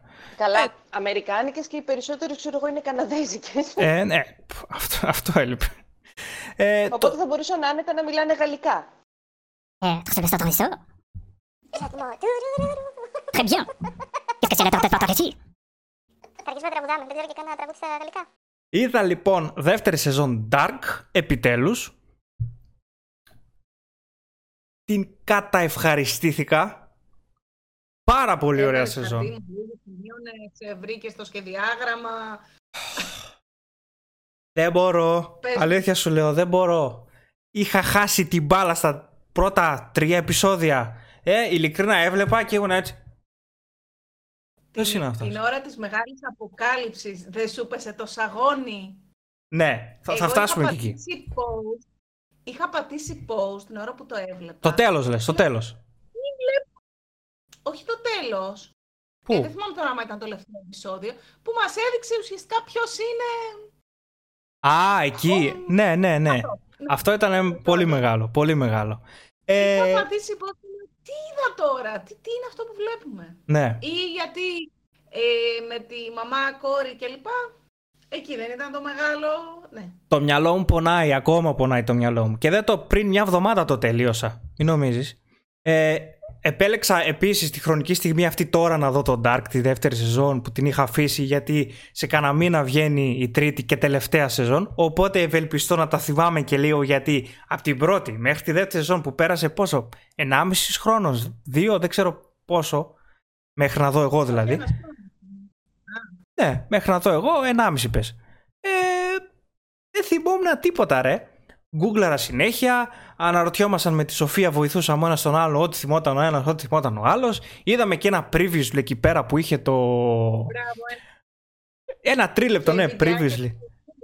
Μπράβο. Μπάσκετμπολ λίγο στο νόημα. Τέλος πάντων, πέρασαν δύο-τρία τρία επεισόδια, πέρασαν σίγουρα μέχρι να μπω στο νόημα. Εντάξει, τα θυμήθηκα μετά πάνω κάτω. Μετά με τις σχέσεις των ε, ποιος είναι ποιος, ο πατέρας, ποιος είναι ο μέλλον, ο παρόν, ποιος ε, χάθηκε η μπάλα τελείως. Τέλος πάντων, παρόλα αυτά όμως είναι μια φοβερή σεζόν, φοβερή σεζόν, πέφτουν σαγόνια, αλλά έχω έναν αστερίσκο εσύ. Δεν ξέρω αν σου κακοφάνηκε και εσένα αυτό το πράγμα. Ε, Δήμητρα, μη σου πω κανένα spoiler, τε- την έχεις δει; Ω, δεν πειράζει, δεν ξέρω αν θα κάτσω να δω ποτέ Dark. Καλά, δεν δεν θα πω πολλά spoiler γενικά, αλλά απλά μην μου ξεφύγει κάτι. Ε, έβλεπες, δηλαδή σου είπε τι θα γίνει, σου είπε το μέλλον, ξέρεις το μέλλον και αυτό που βλέπεις από κάποια επεισόδια και μετά είναι αυτό που σου έχει πει ότι θα γίνει. Δηλαδή, σε ένα επεισόδιο σου λέει θα γίνει αποκάλυψη, θα γίνει αυτό, θα γίνει εκείνο, θα γίνει το άλλο. Σου εξιστορεί δηλαδή τα γεγονότα και εσύ στα επόμενα επεισόδια απλά βλέπεις αυτά τα γεγονότα να ξετυλίγονται. Περίμενα μια ανατροπή, βέβαια έγινε μια ανατροπή στο τέλος τέλος για ένα cliffhanger και εκεί είμαι σε φάση... Δηλαδή η επόμενη σεζόν που δεν θα βγάζουμε καθόλου άκρη. Ε, δεν ξέρω ρε εσύ. Αυτό είναι το μόνο που με χάλασε. Βέβαια, δηλαδή αντί για 10 ας πούμε, 10 στα 10 να βάλω σεζόν θα βάλω 9,5 γι' αυτό. Ότι περίμενα και άλλες ανατροπές. Σε αυτά τα Εμένα, στην γεγονότα. αλήθεια, με χάλασε το, τε- το φινάλε, δηλαδή η τελευταία σκηνή. Ήτανε πολύ περίεργη. Θεώρησα, θα, όχι, εγώ τη θεώρησα μη πρωτότυπη. Είναι κάτι που το έχουμε ξαναδεί. Α, Καταρχάς Ενώ- το σκέφτηκα ότι μπορεί να γίνει αυτό. Ναι, απλά λες ότι έχω δει δύο σεζόν με πράγματα πολύ πρωτότυπα που δεν τα έχουμε ξαναδεί και πλέον εν έτει 2020 είναι δύσκολο πλέον να βλέπουμε πρωτότυπα σενάρια. Όλα λίγο πολύ ανακυκλώνονται. Ε, λες, ok, okay, μία, δύο σεζόν καταπληκτικές και ξαφνικά το τελευταίο δευτερόλεπτο σου πετάει αυτό το τελικό Αφού λες εντάξει, τώρα, αυτό γιατί, αφού τα έχουμε ξαναδεί αυτά, Ναι. γιατί τώρα. Ναι. Αυτό άμα η τρίτη σεζόν είναι τόσο ιδιαίτερη που το, Ναι. το, το, το ισορροπήσει. Σίγουρα να δούμε Εν τω πώς θα ξετυλίξει όλο αυτό, μην πούμε τι τέλος πάντων. Αλλά φοβάμαι μην μπλέξει πολύ το πράγμα, μήπως πλέον δεν έχει νόημα αυτό που βλέπουμε. Εντάξει, Δεν μπορώ να πάντως, πω spoiler. Το κοινό του Dark, εντάξει, δεν είναι το κοινό που θέλει να δει ε, το, το Tiger, πώς το είπαμε αυτό, της ε, Δήμητρας. Είναι Tiger ναι. King. Μπράβο, ναι. Είναι κοινό που θέλει να βάλει το μυαλό του να δουλέψει, θέλει να πάρει χαρτί και μολύβι και να σημειώσει, θέλει να ψάξει στο YouTube ε, και να δει βιντεάκια που να εξηγούν και να βλέπουν θεωρίες. Ε, δεν είναι κάτι εύπεπτο, όπως και να το κάνεις. Ναι, Εν τω ναι. μεταξύ, έτσι όπως φαίνεται η Δήμητρα τώρα, είναι λες και είναι στην παραλία, στη θάλασσα έξω, σε μία ξαπλώστρα Ναι, και από πραγματικά. πίσω είναι... Κάνω και Περίμενε. αέρα, είμαι σε φάση Beyoncé τώρα, ξέρεις. Κοκτέιλ, Παίζω με το κάτι. μαλλί, παίζω με το μαλλί, παίζω με το μαλλί. Και τελευταία ουσιαστικά σειρά, Brooklyn Nine-Nine. Τελείωσα την, ε, την τελευταία σεζόν που έχει παιχτεί. Πολύ ωραία σεζόν. Ίσως Γαμάτι. Ή- ίσως και η καλύτερη σεζόν. Γέλασα πάρα πολύ. Ε, μπορεί να έφταιγε και το γεγονός ότι είχε λίγα επεισόδια, 13 αντί για 22, αν και, και η έκτη σεζόν είχε 18, αυτή είχε 13 τώρα. Ίσως το ότι το πήγαν 13 επεισόδια να βοήθησε πολύ στο χιούμορ και ήταν από τις λίγες σειρές που είχαν τελειώσει με τα μοντάζ, τα γυρίσματα όλα, οπότε παίχτηκε μόνο μιας στην Αμερικάνικη τηλεόραση και κάθε εβδομάδα είχες και επεισόδιο. Πάρα πολύ ωραία σεζόν. Πο- πο- Δηλαδή ήταν σαν ε, να υπήρχε ένα, μια πλήρης φρεσκάδα στη σειρά. Δεν ξέρω πώς το πέτυχαν αυτό. Μπράβο τους. Μακάρι να συνεχίσει έτσι γιατί έχει Δεν πολύ έχει μεγάλο σταματήσει κοινό. Αυτό. Δεν έχεις σταματήσει αυτό Εντάξει. στο Brooklyn. Είναι από τις καλύτερες κομμωδίες που κυκλοφορούν. Εντάξει, λέω εγώ τώρα να πέσουν ένιωσα έξω σε μια ένα-δύο κοιλιά επεισόδια. πάντως. Στην πέμπτη, έκτη σεζόν είχα νιώσει, τώρα δεν θυμάμαι σε ποια σεζόν, είχα νιώσει μια κοιλιά. Η αλήθεια είναι. Αλλά αυτήν την απόλαυσα πάρα πολύ. Δεν ξέρω, για μένα το Brooklyn αυτό που δεν αλλάζει και είναι το σταθερό του είναι το φοβερά έξυπνο χιούμορ του. Ναι. Είναι πολύ Γενικά, έξυπνο ναι. το χιούμορ του. Οπότε μ' αρέσει πάρα μα πάρα πολύ. Είτε πεθάνω στα γέλια, είτε απλά κάνω. Έχει ιδιαίτερο χιούμορ. Δεν πιστεύετε ότι επαναλαμβάνεται όμως λίγο; Ε, δεν θεωρώ ότι επαναλαμβάνεται, απλά έχει κάποια πράγματα σαν, ξέρεις, ε, ατάκες ή στερεότυπα για τον καθένα. Σαν Δεν story μου- προχωράει, οι ζωές, οι ζωές τους προχωράνε. Ε, Μέχρι και στη δουλειά εξελίσσονται. Εντάξει, πάντως, μου- εμένα γενικότερα μου έχει λείψει να βρω μια καλή κομμωδία. Εντάξει, και το Young Sheldon δεν το λες και κομμωδία. Έτσι. Ε, καλό είναι. Καλούτσικο, ναι. Καλό Καλούτσικο. είναι. Έβλεπα το Superstore μέχρι ένα σημείο καλό ήταν, ε, αλλά κάπου λίγο το έχασε και αυτό. Ε, το Modern Family και αυτό μας αποχαιρετά, μας αποχαιρέτησε, οπότε δεν ξέρω. Πραγματικά ψάχνω μια καλή κομμωδία και δεν βρίσκω. Είναι δύσκολα γενικά. Τι να σου πω, εμένα το, το Brooklyn μου άρεσε, αλλά γενικά κομμωδίες Ναι, έχω και εμένα χρόνια να μου δω άρεσε, καλές. Το, το αγαπώ πολύ. Απλά δεν ξέρω κατά πόσο έχει τη φρεσκάδα που λέτε εσείς ε, ή όχι. Εντάξει, Δεν ξέρω, είναι και χάλια. ίσως να ήμουν σε μούντια κομμωδία και να γέλασα πολύ, αλλά ένιωσα μια φρεσκάδα. Ε. Δηλαδή, τις προηγούμενες σεζόν σαν να ζοριζόταν λίγο η σειρά, ρε παιδί μου. Σαν να κάποια επεισόδια απλά ήταν και να υπάρχουν. Φέτος όμως, από τα 13 ας πούμε, τα 10-11 μ' άρεσαν πάρα πολύ. Ε, ναι, είναι διαφορετικό να έχεις ε, 13 επεισόδια να κάνεις ε, από το να έχεις 24-23 επεισόδια. Καλά, ναι, ναι, γι' αυτό. εννοείται. γι' αυτό. Και πλέον, έτσι όπως έχουν έρθει και το φορμάτ ουσιαστικά από το Netflix που είναι λίγα επεισόδια, φαίνεται ότι ε, αυτό το φορμάτ των επεισοδίων με τα λίγα κάθε σεζόν είναι πολύ καλύτερο πλέον. Και το προτιμώ. Γιατί; Και βλέπεις περισσότερες ε, σειρές με αυτόν τον τρόπο, κατά τη γνώμη μου. Εγώ τουλάχιστον όταν έχω ας πούμε να δω, βλέπω π.χ. τώρα, αυτή τη στιγμή βλέπω Vikings και Silicon Valley. Έτσι, ψήλω ταυτόχρονα. Ό,τι έχω όρεξη κάθε βράδυ. Το Silicon Valley την τελευταία σεζόν έχω αφήσει, τώρα την έπιασα να την τελειώνω. Ε, ε, λίγα επεισόδια. Το Vikings έχει 10 πόσα είναι, 9-10 πόσα είναι. Το Silicon Valley έχει 8. Ε, τι, σε μια εβδομάδα ας πούμε, θα έχουν φύγει αυτά. Μετά πιάνεις άλλη μια σειρούλα ας πούμε, με λίγα επεισόδια. Τα, την τελειώνεις σε μια εβδομάδα, άντε 10 μέρες το πολύ. Δεν είναι κάτι. Βλέπεις, ας πούμε, ξεκίνησα το Casa de Papel.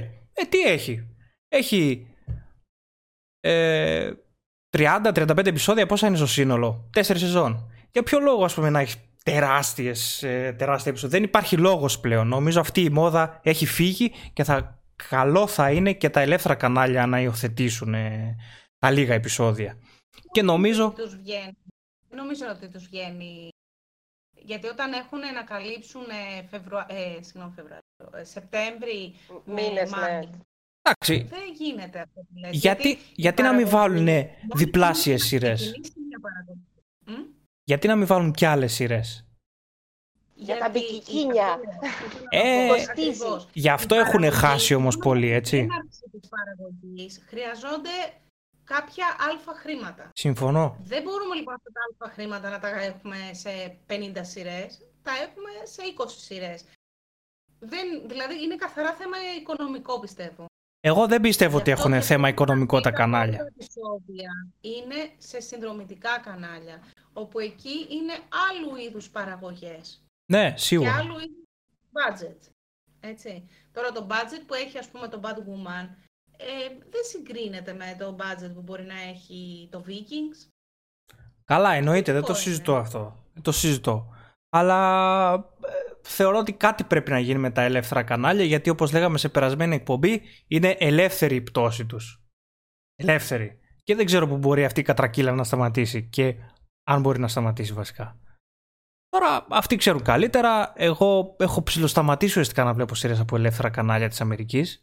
Μπορεί και τυχαία. Δεν το κάνω επίτηδες ας πούμε. Μπορεί και τυχαία γιατί έχεις Netflix πλέον οπότε είναι πολύ εύκολο να δεις μια καινούργια σειρά και έχει πάρα πολλές Μα σειρές. και το Netflix όμως δεν έχει μόνο πρωτότυπο περιεχόμενο. Ναι Έχει βέβαια. και το Supergirl, έχει και το Flash, έχει και βάζει ολόκληρες ε, σεζόν ε, και αγοράζει από, από άλλα κανάλια. Άρα, εντάξει, δεν είναι. Και το CW, ας πούμε, ε, δεν βγάζει λεφτά μόνο από τη στιγμή που θα δείξει ζωντανά το, το επεισόδιο. Πλέον Ε, όχι. θα πάρει λεφτά και από το Netflix και από όποιο άλλο κανάλι στον κόσμο δείχνει τη, τη σειρά του. Είναι πολλά δηλαδή αυτά που, που πέφτουν στο τραπέζι, που μπορεί να είναι και ο λόγος που κρατάνε μια σειρά. Λέω εγώ τώρα, οι μάγισσες, το, το reboot που είχε γίνει στο CW, λες τώρα ποιος τη βλέπει αυτή τη σειρά για να πάρει ανανέωση, για παράδειγμα. Ενώ αντίστοιχα να παίρνει ακύρωση κάποιο άλλο που το έβλεπε σαν τρελός. Ναι. Δεν ξέρεις. Ναι, σίγουρα παίζουν πολλά δικαιώματα εκεί και σίγουρα το CW έχει στηριχθεί στο Netflix. 100% αυτό. Ε, τώρα από εκεί και πέρα. Και εντάξει, η αλήθεια είναι μακάρι, Γιατί τι θα κάνουν όλοι αυτοί οι άνθρωποι, ηθοποιοί, παραγωγοί, κάμεραμάν ή ο- οποιοδήποτε δουλε- δουλεύεις. Δηλαδή είναι τεράστιες οι παραγωγές αυτές. Και τώρα με τον κορονοϊό έχουν πληγεί και αυτοί πάρα πολύ. Και στην Αμερική είναι πολύ δύσκολα τα πράγματα, καθώς οι νεκροί ακόμα καθημερινά είναι χιλιάδες. Ε, και εντάξει. Και οι παραγωγές αυτές έχουν σταματήσει. Βλέπουμε ας πούμε το Supernatural τώρα π.χ. Ε, σταμάτησε τελείως τα μέσα Μαρτίου. Εγώ περίμενα ότι θα το δούμε το καλοκαίρι. Τελικά ούτε, κα, ούτε καν έχουν ξεκινήσει γυρίσματα. Σκέφτονται για Ιούλιο. Σκέφτονται για Ιούλιο. Και μάλλον από φθινόπωρο θα είναι η μόνη σειρά του CW που θα παίζεται. Με τα τελευταία 7 επεισόδια. Ε, τώρα τι να πω, δεν ξέρω. Έχουν γυριστεί καθόλου. Υπάρχουν γυρισμένα επεισόδια που δεν τα έχουν. Ναι, ναι, ναι. Τα δύο τελευταία μόνο δεν έχουν γυριστεί. Δηλαδή έχουν γυριστεί πέντε, τα δύο τελευταία δεν έχουν γυριστεί καθόλου. Και είναι, ένα- δηλαδή είναι δύο εβδομάδες γυρισμάτων ουσιαστικά αυτές. Απλά πρέπει να φύγει ο κορονοϊός, γιατί εκεί παραμένει και σκοτώνει κόσμο ακόμα. Ναι, βέβαια. Ναι, γενικά έχουν πληγεί πάρα πολύ. Εντάξει, βέβαια το, το πρώτο μέλημα είναι οι νεκροί, έτσι. Προ- Προφανώς εκεί είναι το πρώτο πράγμα που πρέπει να, κοιτάξου, να κοιτάξει ο άνθρωπος. Από εκεί πέρα, εντάξει, εμείς συζητάμε λίγο για τις παραγωγές τώρα και το σινεμά έχει κατρακυλήσει, η τηλεόραση έχει κατακυλήσει και μέχρι πότε ας πούμε θα έχουμε να βλέπουμε σειρές στο Netflix. Κάποια στιγμή πρέπει να ξεκινήσουν και γυρίσματα. Ελπίζω όλο αυτό το θέμα με την πανδημία να, να σταματήσει κάποια στιγμή γιατί θα περάσουμε Είναι μεγάλη δύσκολα κουβέντα, όλοι. Εντάξει, αλλά ναι, εντάξει, ειδικά για τους ανθρώπους που είναι σε αυτό που λέμε στο χώρο του θεάματος, είτε αυτό είναι τραγούδι, είτε αυτό είναι θέατρο, είτε αυτό είναι σειρά, είτε τηλεόραση και τέτοια, είναι ακόμα μεγαλύτερο το πρόβλημα. Τουλάχιστον να ευχηθούμε να μείνει στα επίπεδα που είναι τώρα και να αρχίζει να πέφτει. Χάσαμε τη Ρόζα. Α, εντάξει, λέω και εγώ ότι είχα σαγμένο πάλι. Ωραία, τώρα ας περάσουμε και λίγο στα νέα. Με την... Ε... Νέα δεν έχω πολλά. Πραγματικά δεν έχω πολλά. Ξέρεις τι νέα. γίνεται, έχουμε Ναι. πολύ καιρό να πούμε νέα ουσιαστικά, οπότε δεν ξέρεις τι να πρωτοπείς, οπότε ό,τι Ακριβώς, έχεις... μόνο Καμιά ανανέωση μόνο, άμα θέλετε να πω. Και Ε. αυτό αν. Ναι, Λοιπόν, να πούμε κάποιες ε, τελευταίες ακυρώσεις και ανανεώσεις που έχουν γίνει. Το Elite ε, ανανεώθηκε για τέταρτη σεζόν. Όπου θέλετε να σταματήσω να συζητήσουμε για σειρά μου λέτε. ναι. Το The Rookie για τρίτη σεζόν. Το Connors για τρίτη. Το Mixed, Mixed Is, Black Is. Το Sun ε, Tar, Shark Tank. The Goldbergs. Το Stumptown. Ε, αυτό νομίζω ότι θα το συνεχίσω. Το έχω αφήσει για λίγο τώρα, αλλά πιστεύω θα το συνεχίσω. Ε, μετά έχουμε ακυρώσεις από το ABC ε, με πρώτο απ' όλα το Emergence, το οποίο για να είμαι ειλικρινής ξεκίνησε καλά, κάπου λίγο το έχασε, αν και υπάρχει μια κινητικότητα από το κοινό που θέλει να γίνει κάποια ανανέωση ε, και δεν αποκλείεται να υπάρξει και- και ενδιαφέρον από άλλο κανάλι. Ε, το Alexa και Katie ε, ανανεώθηκε για τέταρτη σεζόν. Ε, το, το Motherland ε, ανανεώθηκε για δεύτερη. Εδώ να κάνω μια διακοπή και να πω για αυτή τη σειρά, γιατί το ψιλοδιάβασα και μου άρεσε πάρα πολύ ως ιδέα. Ε, έχετε υπόψη σας, το έχετε δει; Όχι. Είναι ουσιαστικά μια εναλλακτική ιστορία ε, ότι οι μάγισσες ε, τελικά δεν τις κάψαν, δεν τις ε, ε, κυνήγησαν, αλλά κάνανε μια συμφωνία ε, και πλέον πολέμησαν για τη χώρα ε, και συνέχισαν να υπάρχουν στο, στον κόσμο. Ότι Ναι. δεν εξαφανίστηκαν. Οκ, ναι. Ε, δεν ξέρω, και, δηλαδή είναι κάτι υπερφυσικό που μας αρέσει γενικότερα αυτό το στυλ ε, και μπλέκει λίγο και αυτό το εναλλακτικό. Νομίζω ότι θα είναι καλό. Ε, το Last Man Standing ε, ανανεώθηκε για καινούργια σεζόν. Ε, και, α, και το Resident ε, για τέταρτη. Ε, επίσης δεν ξέρω αν θέλετε να πούμε για τα 10 χρόνια Lost μαζί με τον God. Ήθελα να το αναφέρουμε Θέλω λίγο. να είναι και αυτό. Ήθελα να το αναφέρουμε λίγο. Εγώ με έπιασε λίγο το συναισθηματικό μου με το Lost. Δεν ξέρω γιατί. Ίσως επειδή πέρασε μια δεκαετία χωρίς να το έχω καταλάβει ότι είναι 10 χρόνια από το τέλος του Lost. Γενικά το έχω ξαναπεί ότι για μένα είναι η κορυφαία σειρά και εγώ θεωρώ ότι ήταν φοβερό το τέλος του. Ακόμα ε, μπορώ να το να σας το υπογράψω κιόλας ότι για μένα είναι καταπληκτικό το τέλος του Lost και έχω αρχίσει να σκέφτομαι ότι μπορεί να μοιάζει και το Supernatural ε, με τα ολίγα, spoiler που έχουμε μπορεί να μοιάζει το, το τέλος του Supernatural με το τέλος του Lost ε, εντάξει ε, με έπιασε τόσο συγκίνηση που με το που τελειώσω Vikings και Silicon Valley θα κάτσω με τη Σοφία να δούμε από την αρχή το Lost γιατί δεν το έχει δει ποτέ. Αλήθεια. Ναι, ναι, ναι. Πω, θα είναι ωραία. ναι. Καλά, έχω να σου πω ότι δεν θα, δεν θα θυμάσαι τίποτα, έτσι. Τι να σου πω, ήταν μέχρι, και, δυ- μέχρι, και, μέχρι και τρία χρόνια περίπου μετά το τέλος του Lost, εγώ συνέχισα να το βλέπω, δηλαδή έκανα αρκετές επαναλήψεις. Ε, τώρα έχω να το δω γύρω στα 6-7 χρόνια πάλι, ούτε καν δηλαδή. Τώρα, δηλαδή ανυπομονώ κιόλας φαντάσου. Ανυπομονώ ε, να το πιάσουμε, να το δούμε. Θέλω πολύ, θέλω πολύ να το ξαναζήσω. Κάπως έτσι είχα δει εγώ τον Dr. Who με τον άντρα μου. Εκείνος το είχε δει και επειδή δεν το είχα δει εγώ, ξεκινήσαμε να το βλέπουμε από την αρχή Ναι. ε, για να το δω και εγώ. Ε, Κάπως έτσι θα είναι τώρα. για Το ζεις διαφορετικά, ρε, εσύ. για το Θυμάσαι περισσότερα πράγματα, σου υπενθυμίζει περισσότερα πράγματα. Ε, θυμάσαι λεπτομέρειες. Ε, Είναι διαφορετικό και ειδικά όταν έχεις χρόνια να δεις μια σειρά, νομίζω είναι, σ- είναι σαν να το ξαναβλέπεις. Ε, σαν να το, από την αρχή. Σαν να μην το έχεις ξαναδεί. Στο περίπου τουλάχιστον. ο. Όχι η ίδια εμπειρία, αλλά είναι μια ωραία εμπειρία. Ανυπομονώ για το Lost πολύ να το ξαναδώ. Ε, ε, Προτιμώ δηλαδή να μην βλέπω κάτι άλλο. Δεν έχω και πολλές σειρές αυτή τη στιγμή για κατσάμπ γιατί τις περισσότερες τις έκανα. Θέλω, θέλω πολύ. Εγώ θέλω να δω, να συνεχίσω το Ozark που έχω αφήσει. Ε, ανυπομονώ δηλαδή να δω και την τελευταία σεζόν που όλοι λένε ότι είναι καταπληκτική. Ε, επίσης ήθελα να είναι εδώ και η, η Αμαλία για να συζητούσαμε για το για το Zoe's Extra, extra, no, extra, έλα ρε παιδιά. Δεν το ξέρω. Extraordinary Ναι. playlist, το είπα.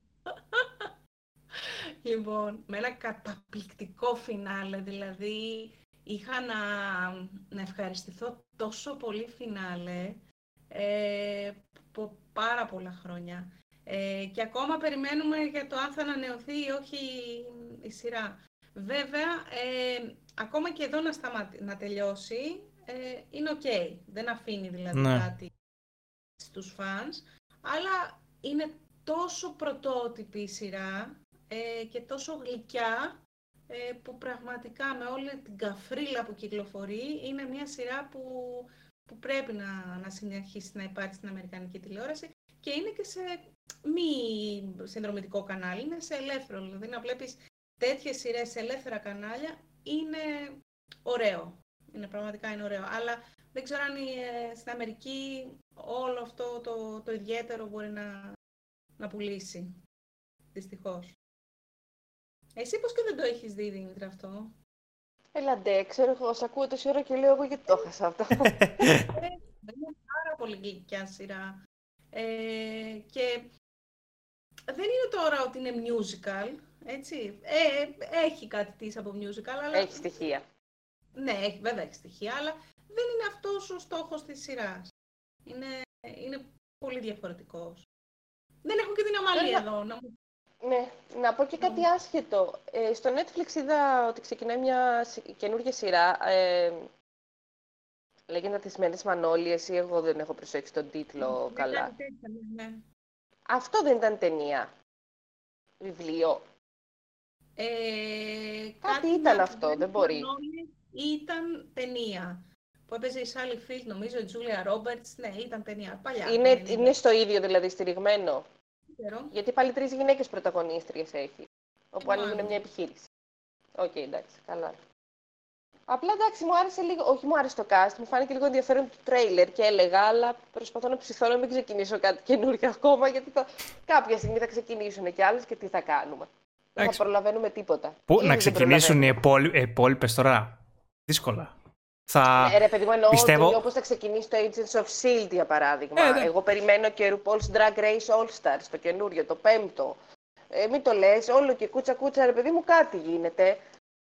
Πιστεύω Πάντως όλο ακόμα αυτό με τον κορονοϊό νομίζω κάποια στιγμή θα το καταλάβουμε ότι Ω, ναι, σίγουρα. θα αργήσουν σειρές να βγουν. Κάποια στιγμή Ναι. θα τσούξει, ναι, ναι, ναι. Και δεν ξέρω Όχι από μόνο θα φθινόπωρο αν αργήσουν, ξαναέχουμε καραντίνα θα είναι Αυτό ακόμα χειρότερα είναι τα το θέμα, πράγματα. ναι. Τέλος πάντων. Ε, αν δεν έχετε κάτι άλλο να πείτε πριν... Ε, Λίγες και καλές πλέον. ναι, ναι. εννοείται αυτό. Έχω κι Να εγώ σου κάποια κάνω μικρά πάσα, γιατί νέα. ξέρω τι θες να πεις. Εγώ, Α, νόμιζα ότι θες να πούμε για το τέτοιο και πήγα να σου κάνω πάσα. για την Game of Thrones. ναι, ναι, ναι.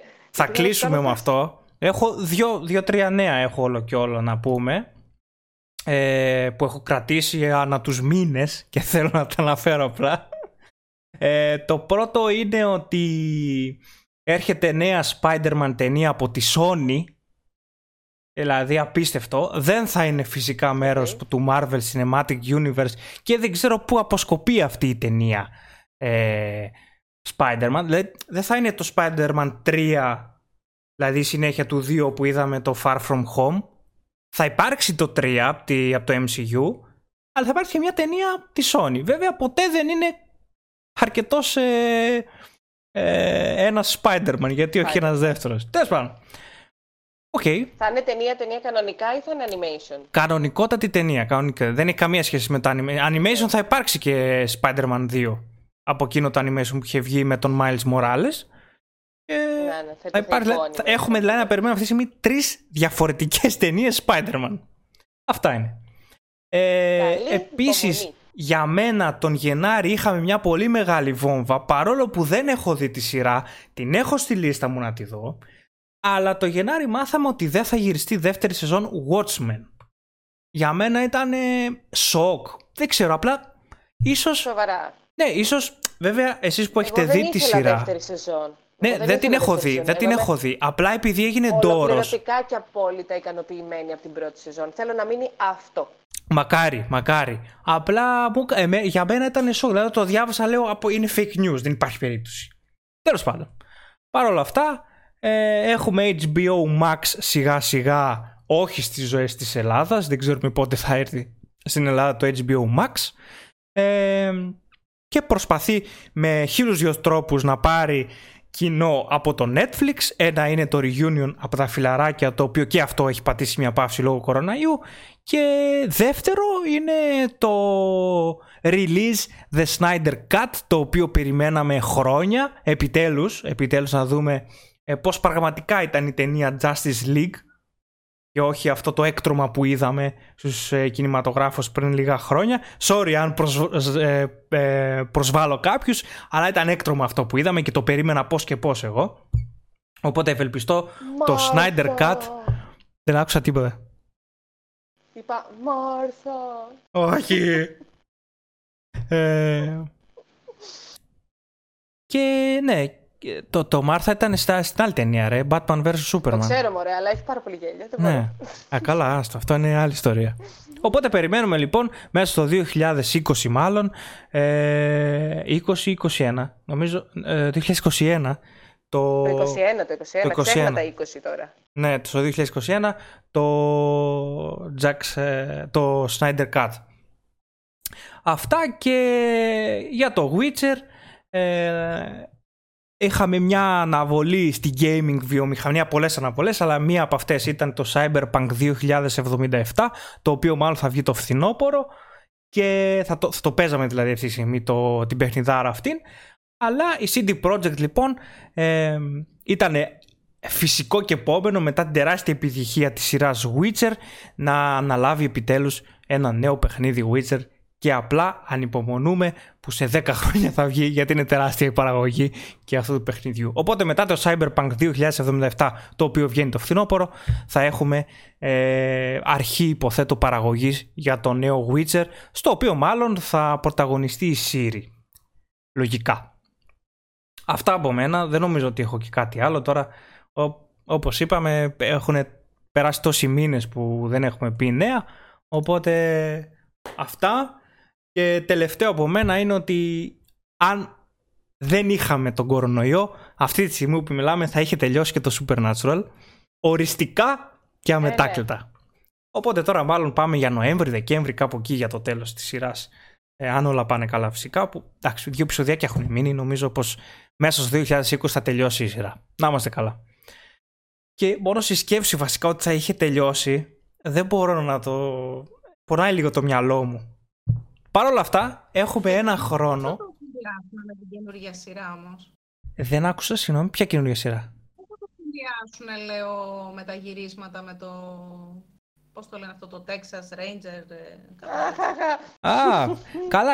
Αυτό, ναι, αυτό είναι μια, για όσους δεν γνωρίζουν, είναι η νέα σειρά του Τζάρετ Πανταλέκη στην οποία θα πρωταγωνιστεί και δυστυχώς είναι παραγωγή του CW, οπότε είχα πει ότι δεν θα ξαναδώ σειρά του CW, αλλά εντάξει, ίσως δώσω- δώσω μια ευκαιρία στον Τζάρετ, τι θα τον κάνουμε. Δεν ξέρω ρε, εσύ, το έχω σκεφτεί κι εγώ, αλλά από την άλλη, όπως σου είπα, το Supernatural έχει μόνο δύο, ημέρες, γυ- ε, δύο επεισόδια γυρισμάτων. Οπότε αυτό δεν είναι τίποτα, είναι δύο εβδομάδες για τους ηθοποιούς. Μπορεί και λιγότερο. Δύο εβδομάδες, 15 μέρες. Δηλαδή ένα επεισόδιο είναι περίπου 7 με 10 μέρες γυρισμάτων. Θα Ε, τα βρούνε, μωρέ, εντάξει. τώρα, Ναι, παιδιά, νομίζω αυτό δεν είναι τίποτα. κάτι. Τώρα πώς να γυρίσει δύο επεισόδια Supernatural δεν νομίζω ότι θα είναι κάτι. Άλλωστε το Texas Ranger ποιος ξέρει πότε θα βγει. Γιατί πάει για 2021. Αν δεν καθυστερήσουν τα γυρίσματα, γιατί το CW είπε ότι όλες οι σειρές του πάνε από Γενάρη και Flash και τα λοιπά και όλες. Δεν θα υπάρξουν σειρές μέχρι τότε παρά μόνο το Supernatural που θα βγει από φθινόπωρο. Ε, είναι ε, καλό ερώτημα, δεν ξέρω. Ο- ο- ο- όλα εμείς μπορεί να λέμε, αλλά κορονοϊός κάνει τα σχέδιά του. δεν ξέρω. Πραγματικά Δυστυχώς. πάντως δεν ξέρω πώς θα γεμίσουν τις ώρες τους τα κανάλια. Δηλαδή είχαν υποτίθεται... Επαναλήψεις. ε, Και εγώ αυτό έτσι, πήγα να πω. Δηλαδή είχαν, είχαν αυτό τον καιρό, βλέπανε πιλότους, αποφασίζανε για σειρές, ε, γύρι, κάνανε γυρίσματα. Οπότε το Σεπτέμβριο, Οκτώβριο να ξεκινούσαν οι σειρές και ταυτόχρονα να κάνουν και γυρίσματα. Ναι, Τώρα ναι. όταν δεν θα υπάρχουν όλα αυτά, πόσες σειρές είναι που τις είχαν κόψει και, είχαν, και έχουν καβάτζα, ας πούμε, να δείξουν κάποια λίγα επεισόδια; Δεν έχει, δηλαδή δεν θα υπάρχει πρωτότυπο. Δεν θα υπάρχει, όχι. Δεν θα υπάρχει. Τίποτα, επανάληψη θα είναι. Θα πέσει πάρα πολύ επανάληψη. Θα έχουν πρόβλημα τα κανάλια, παιδιά. Θα έχουν θέμα σε αυτό και Και πόσα shows θα υπάρχουν ε, που θα είναι από τα σπίτια τους; Μέχρι και το The Voice, ας πούμε, Ε, ναι. κάνανε ε, γυρίσματα από τα σπίτια τους. Αλλά αυτές οι σειρές δεν, δεν γίνονται, δεν, δεν, δεν μπορείς να κάνεις. Και σκεφτείτε και το άλλο ρε παιδιά, εγώ σκεφτόμουν το άλλο, ότι άντε πείτε, ξέρω εγώ, τον Ιούλιο, είπες τον Ιούλιο μπορεί να κάνουν ε, ε, γυρίσματα. Ποιος ηθοποιός θα, θα νιώθει άνετα να κάνει μια, ξέρω εγώ, σκηνή ε, ρομαντική, μια σκηνή που θα παίζει ξύλο, που το οτιδήποτε. με μάσκα. Έτσι, όταν... Ναι, δηλαδή όταν λες πας μέχρι το σούπερ μάρκετ και έρχεται ο άλλος κοντά σου και λες μακριά ας πούμε.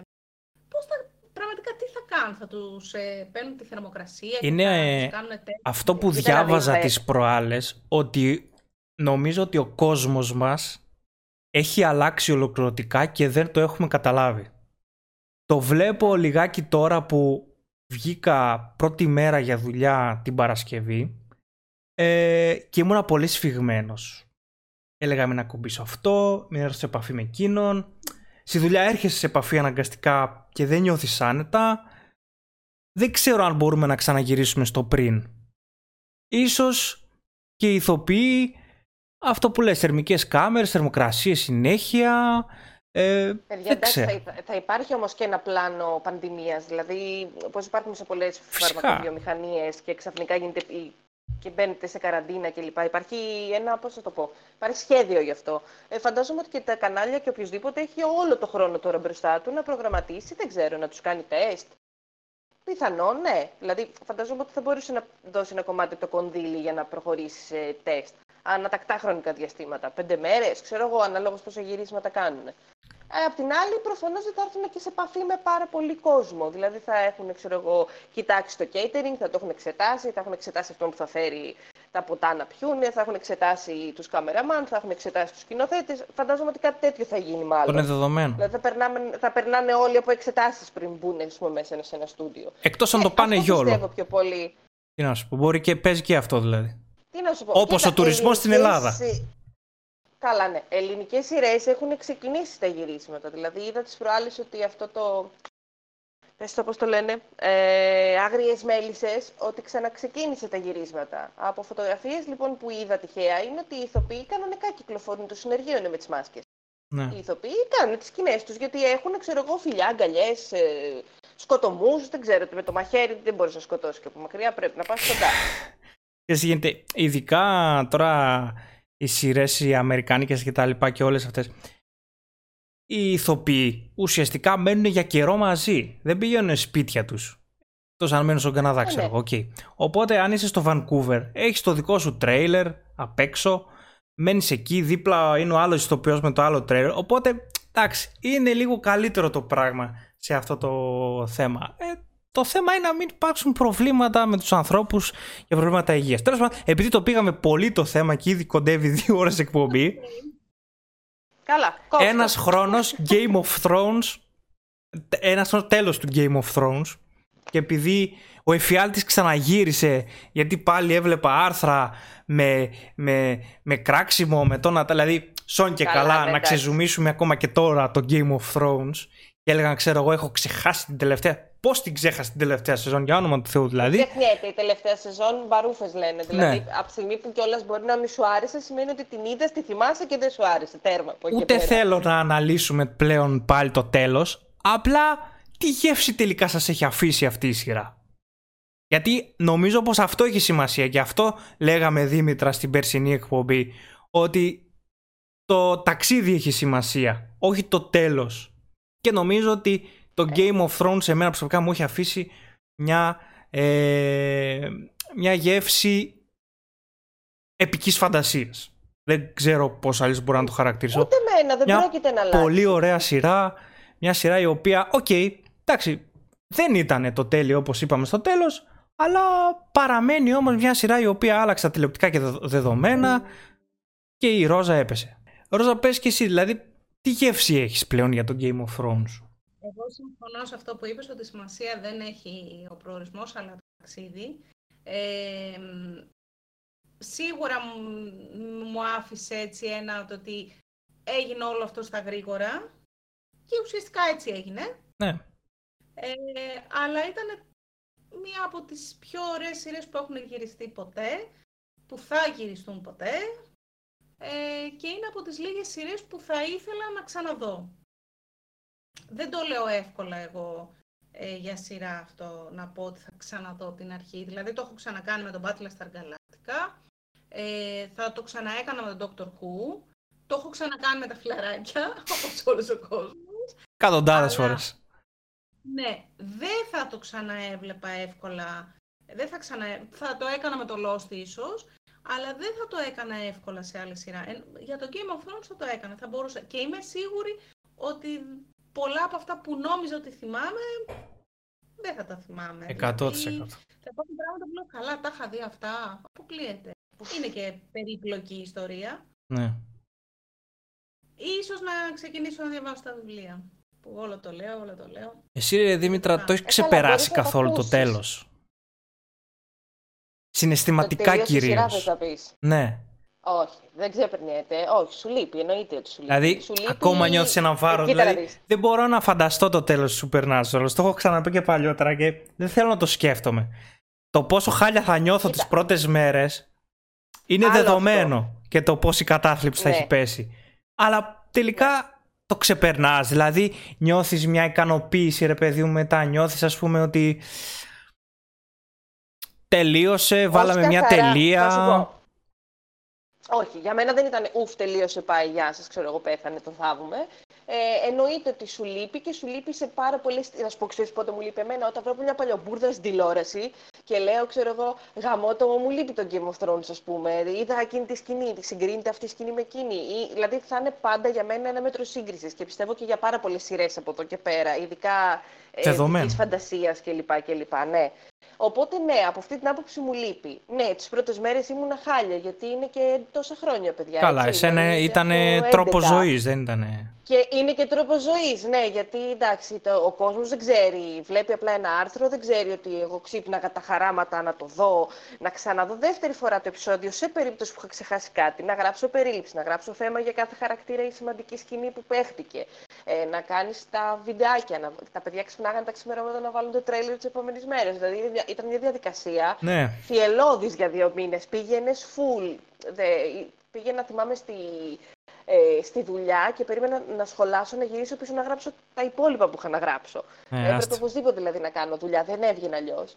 Και στην αρχή, ειδικά που ήμασταν και τρία άτομα. Έτσι, εντάξει, μετά που εννοείται που προσθέσαμε κόσμο, βοήθησε πάρα μα πάρα πολύ. Ε, να είναι καλά όλα τα παιδιά, πραγματικά. Και συνεχίζουμε κιόλας τώρα. Εντάξει. Ναι. Αλλά σου λείπει, ναι. Σου λείπει σε πάρα πολλές στιγμές. Ε, δεν έχω κατάθλιψη όμως, γιατί όπως είπε και η Ρόζα, εμένα δεν μου έχει αφήσει πικρία. Δεν υπήρχε περίπτωση έτσι κι αλλιώς να μου αφήσει πικρία, ό,τι και να γινόταν, εκτός και αν ήταν κάτι τραγικό. Αλλά πικρία δεν μου έχει αφήσει. Το θυμάμαι για πάντα. Έχω ακόμα και την επαφή εγώ με τα βιβλία, ξέρεις, γιατί έχω και το Fire and Blood, περιμένω και το δεύτερο, περιμένω να βγουν και τα άλλα, ε, και τα κουκλάκια μες στη μούρη μου όλη τη μέρα. πίσω στην- Όχι, απλά στην βιτρίνα που τα βλέπω τελικά κάθε πρωί. πόσο Καλημεριζόμαστε. εύκολο είναι να ξεπεράσεις το τέλος μιας αγαπημένης σειράς; Νομίζω. Εντάξει, δεν είναι εύκολο. Ο πρώτος καιρός είναι δύσκολος. Δηλαδή, και χάνεται... και- Πώς να σου το πω, είχα συνηθίσει τον Απρίλιο, τον Μάιο, ξέρεις, αυτούς τους Ήταν μήνες εκεί γεμάτος, πέρα, γεμάτοι να είμαι μήνες. φοβερά ζορισμένη, να έχω κανονίσει να παίρνω άδεια από τη δουλειά για να μπορέσω να βγάζω επεισόδια. Και τώρα είμαι σε, σε μια φάση, ξέρεις, ειδικά και τότε που είχε κάνει και το διάλειμμα το μεγάλο, έτσι, το οποίο μας προετοίμασε τουλάχιστον για αυτό που ζω Πάλι καλά. τώρα. Τώρα ήμουν σε μια φάση μέσα στην καραντίνα και λέω: Πω, πω, η καλύτερη φάση λέω, θα ήταν να είχα τον Game of Thrones τώρα. Τώρα θα είχα μεγαλουργήσει, λέω, δεν θα είχα αφήσει τίποτα. Θα είχα κάνει live εκπομπές, θα γινόταν τη στερλίνη στο κάγκελο. Αυτό είναι το κρίμα. Α, ε, σου λείπει, σου λείπει. Καλά, το ξεπερνάς με την έννοια ότι δεν, εντάξει, δεν θα κλάψω κιόλας που δεν έχασα κανέναν άνθρωπο να αυτό που το χτυπήσει. Ναι, ρε παιδί μου, εντάξει. ήταν μια Εννοείται αυτό, φοβερή σειρά, αλλά μου χάνεις είχε την αφήσει- καθημερινότητά σου, Ναι. χάνεις χαρακτήρες που. Εντάξει. Ξέρεις, δεν το λες συχνά για σειρά αυτό. Δηλαδή, δεν- Όχι, βέβαια. Έχουμε- τι λες, έχουν εγώ τις τελειώσει Cersei την πολλές αναφέρω σειρές. ακόμη. εγώ ας πούμε. Όχι, ατάκες. Με τόσο πολύ. να- Ατάκες να- και χαρακτήρες. με τόσο πολύ να κλάψω για σειρά, να σου το πω έτσι, ήταν το Lost. Ήταν- Είχα δεθεί πάρα πολύ με το Lost, ήταν η πρώτη μου σειρά. Εί- ε, είχα κλάψει πολύ με το Lost, είχα περάσει μια ζώρικη περίοδος όταν τελείωσε. Από τότε δεν έχω ξαναπεράσει τέτοια περίοδο. Καλά, νομίζω ότι είσαι και μικρότερος σου γι' αυτό. Ναι, Τώρα μπορεί, εγώ μπορεί. 37χρονο γαϊδάρα. Ε, δεν υπάρχει περίπτωση εντάξει, να βάλω και τα κλάματα. Ε, μπορεί να κλάψω στι σκηνές, αλλά όχι θα βάλω τα κλάματα που τελείωσε και το Game of Thrones. Α, καλά, εγώ θα Έκλαψα κλάψω και πολύ στο φινάλε τέλος του Supernatural, είναι δεδομένο. Όποιο και είναι αυτό. Εγώ στο λέω, Έκλαψα σας στο το λέω από φινάλε τώρα. του Big Bang Theory. Α, καλά, εντάξει. Εγώ μαύρο κορόμιλο έριξα πάντως στο φινάλε του Big Bang Theory. Κορόμιλο. Θυμάμαι όμως, που το έτσι, έχεις πει, Ugly ναι. crime. Τελείως, ναι. Ε, ήταν και συγκινητικό Ε, λιγάκι. Σου λείπει, σου λείπει όμως. Να σας πω κάτι. Ναι. Αυτό που λένε όλοι. Α, πότε θα βγει το καινούριο Game of Thrones; Ε, ποιο θα είναι το, το καινούριο, ε, ξέρω εγώ, Supernatural. Το καινούριο, ε, τι άλλο να πω, Lost. Παιδιά, Breaking δεν θα Bad. βγουν ποτέ. Breaking Bad. Ναι, Breaking Bad. Δεν θα βγουν. Ποτέ, δηλαδή, Είσαι- δεν πρέπει να ποτέ. υπάρχει Είσαι μέσα το στη σκέψη μου καινούριο σήμερα. Game of Thrones. Ναι, δεν καταλαβαίνω. Όχι, δεν θα, δεν θα βγει το καινούριο Game of Thrones. Όπως δεν έχει βγει ποτέ άλλο, άλλοτε ε, sitcom σαν τα φιλαράκια. Και ακόμα και το Big Bang Theory ήταν τέλειο, ήταν καταπληκτικό, αλλά δεν ήταν τα φιλαράκια. Ούτε το How, το How I Met Your Mother ήταν τα φιλαράκια. Και ούτε θα βγει ποτέ. Ήταν, λέει, το Witcher, λέει, το καινούριο Game of Thrones. Όχι, ούτε ήταν, Όχι, ούτε καμία είναι, ούτε σχέση, θα ναι. είναι το καινούριο Game of Thrones. Εντάξει, εγώ νομίζω. Και εύχομαι να μην είναι. Εγώ νομίζω. Όχι, παιδιά, εγώ εύχομαι και να μην είναι. Δεν θα χρειαζόμαστε επαναλήψεις. Χρειαζόμαστε αυτά τα innovations. Χρειαζόμαστε αυτά τα πράγματα όπως αυτά που έφερε το Game of Thrones, που ήταν κάτι καινούριο, που όντως άνοιξε καινούριους δρόμους για τηλεόραση. Θεωρώ ότι θέλω τώρα να τα εκμεταλλευτούν. Δηλαδή, αυτή τη σειρά που θέλουν να κάνουν ε, για το Lord of the Rings, την περιμένω πώς και πώς. Αλλά περιμένω σαν σειρά τέτοια. Δεν περιμένω να δω το επόμενο Game of Thrones. Για Το να Witcher πω. το περίμενα. Ναι, όχι ως το επόμενο Game of Thrones, ως να δω το Witcher, να δω τι γίνεται. Γενικά, εμένα μου αρέσει η φαντασία, οπότε ειδικά αυτού του τύπου και περιμένω πώς και πώς τις σειρές. Και το Game of Thrones, τέλος πάντων, για να κλείσω, εμένα δεν θα μου λείψει ποτέ, γιατί διαβάζω βιβλία, έχω ακόμη δουλειά να Αυτό κάνω. είναι πολύ σημαντικό βλέπω να ξέρεις. τηλεο- Αυτό είναι πάρα πολύ σημαντικό Ε, ναι. ότι Είναι και ε, η υπάρχει καινούργια σειρά συνέχεια, που υπάρχει θα βγει. spin-off, υπάρχει, δηλαδή είναι πάρα πολύ σημαντικό αυτό. Πάρα πάρα πολύ. Ναι, Ναι, Πάρα αλλά πολύ. να σου πω κάτι και το spin-off πάλι δεν περιμένω να είναι το καινούριο Ναι, Game of Thrones. μα εννοείται αυτό, δεν το συζητώ. Θα ήθελα Δεν πάρα, πρέπει να μα είναι. πάρα πολύ να είναι καλύτερο. Ναι, θα ήθελα, εύχομαι πραγματικά όλες οι σειρές που θα βγουν φαντασίες να είναι ακόμα καλύτερες από το Game of Thrones. Εντάξει, Να έχουν δύσκολο, ακόμα μεγαλύτερα αλλά budget. γιατί όχι. Να το εύχεσαι όμως, δηλαδή αυτό. Αλλά όχι, εντάξει, μου λείπει και θα μου λείπει πάντα και δεν θα ξεχάσω και ποτέ τι μου πρόσφερε γιατί εκτός από θεατής, που μπορεί να μου πει κάποιος Αχ, την παρούφε λέει αυτή, εντάξει, εσύ ήσουν θεατή, τότε έτσι. Εγώ ήμουν σε ένα άλλο τρυπάκι, το έζησα τελείω διαφορετικά. Ναι, ναι. Και δυστυχώς θυμάμαι και τι γίνεται. Που λέει η Ρόζα ότι τα μισά δεν τα θυμάμαι, δεν τα είχα προσέξει. Ε, μέλα που εγώ το έχω δει τόσες φορές που το θυμάμαι. Όλα, κάθε βασανιστική λεπτομέρεια. Πάντως είπες κάτι πριν για το budget. Και επανέρχομαι σε αυτό που συζητούσαμε πριν. Ούτε το budget θα υπάρχει από τις εταιρείες παραγωγής μετά από τόσο καιρό που έχουν μείνει εκτός όλες οι σειρές και δεν έχουν διαφημίσεις και δεν έχουν όλα αυτά που έχουν. Γιατί μια εταιρεία παραγωγής βάζει λεφτά όταν παίρνει λεφτά. Αν λοιπόν περάσει ένα μεγάλο χρονικό διάστημα χωρίς μπικικίνια, δεν ξέρω κατά πόσο θα έχουμε ακριβές παραγωγές στο, στο εγγύς μέλλον. Δεν ξέρω, ας το βάλουμε και αυτό στο... Έτσι, στη Τώρα εξαρτάται- συζήτηση. Εξαρτάται από πού. Δηλαδή, να σου πω την αλήθεια, πιστεύω ότι για παράδειγμα το Disney Plus που θα βγάλει και τέτοια, νομίζω ότι η Disney είναι ένας κολοσσός από πίσω. α, οπότε δεν πιστεύω ότι θα χάσει κάτι, έστω και με αυτούς τους κάποιους μήνες pause. Ενώ γιατί και από εκεί περιμένουμε σειρές και ταινίες κλπ. Και αυτοί πάθανε νύλα με την ε, Black Όλοι, Widow, ας όλοι, πούμε, βέβαια. τώρα που πήγε παραπίσω. Ναι, εντάξει. Γιατί και η DC έχει πάθει νύλα. Νομίζω Όλοι, ότι, όλοι, βέβαια, βέβαια. Ε, Πότε Για είναι το ταινίες, χίλια- Δεν είναι μόνος σειρές.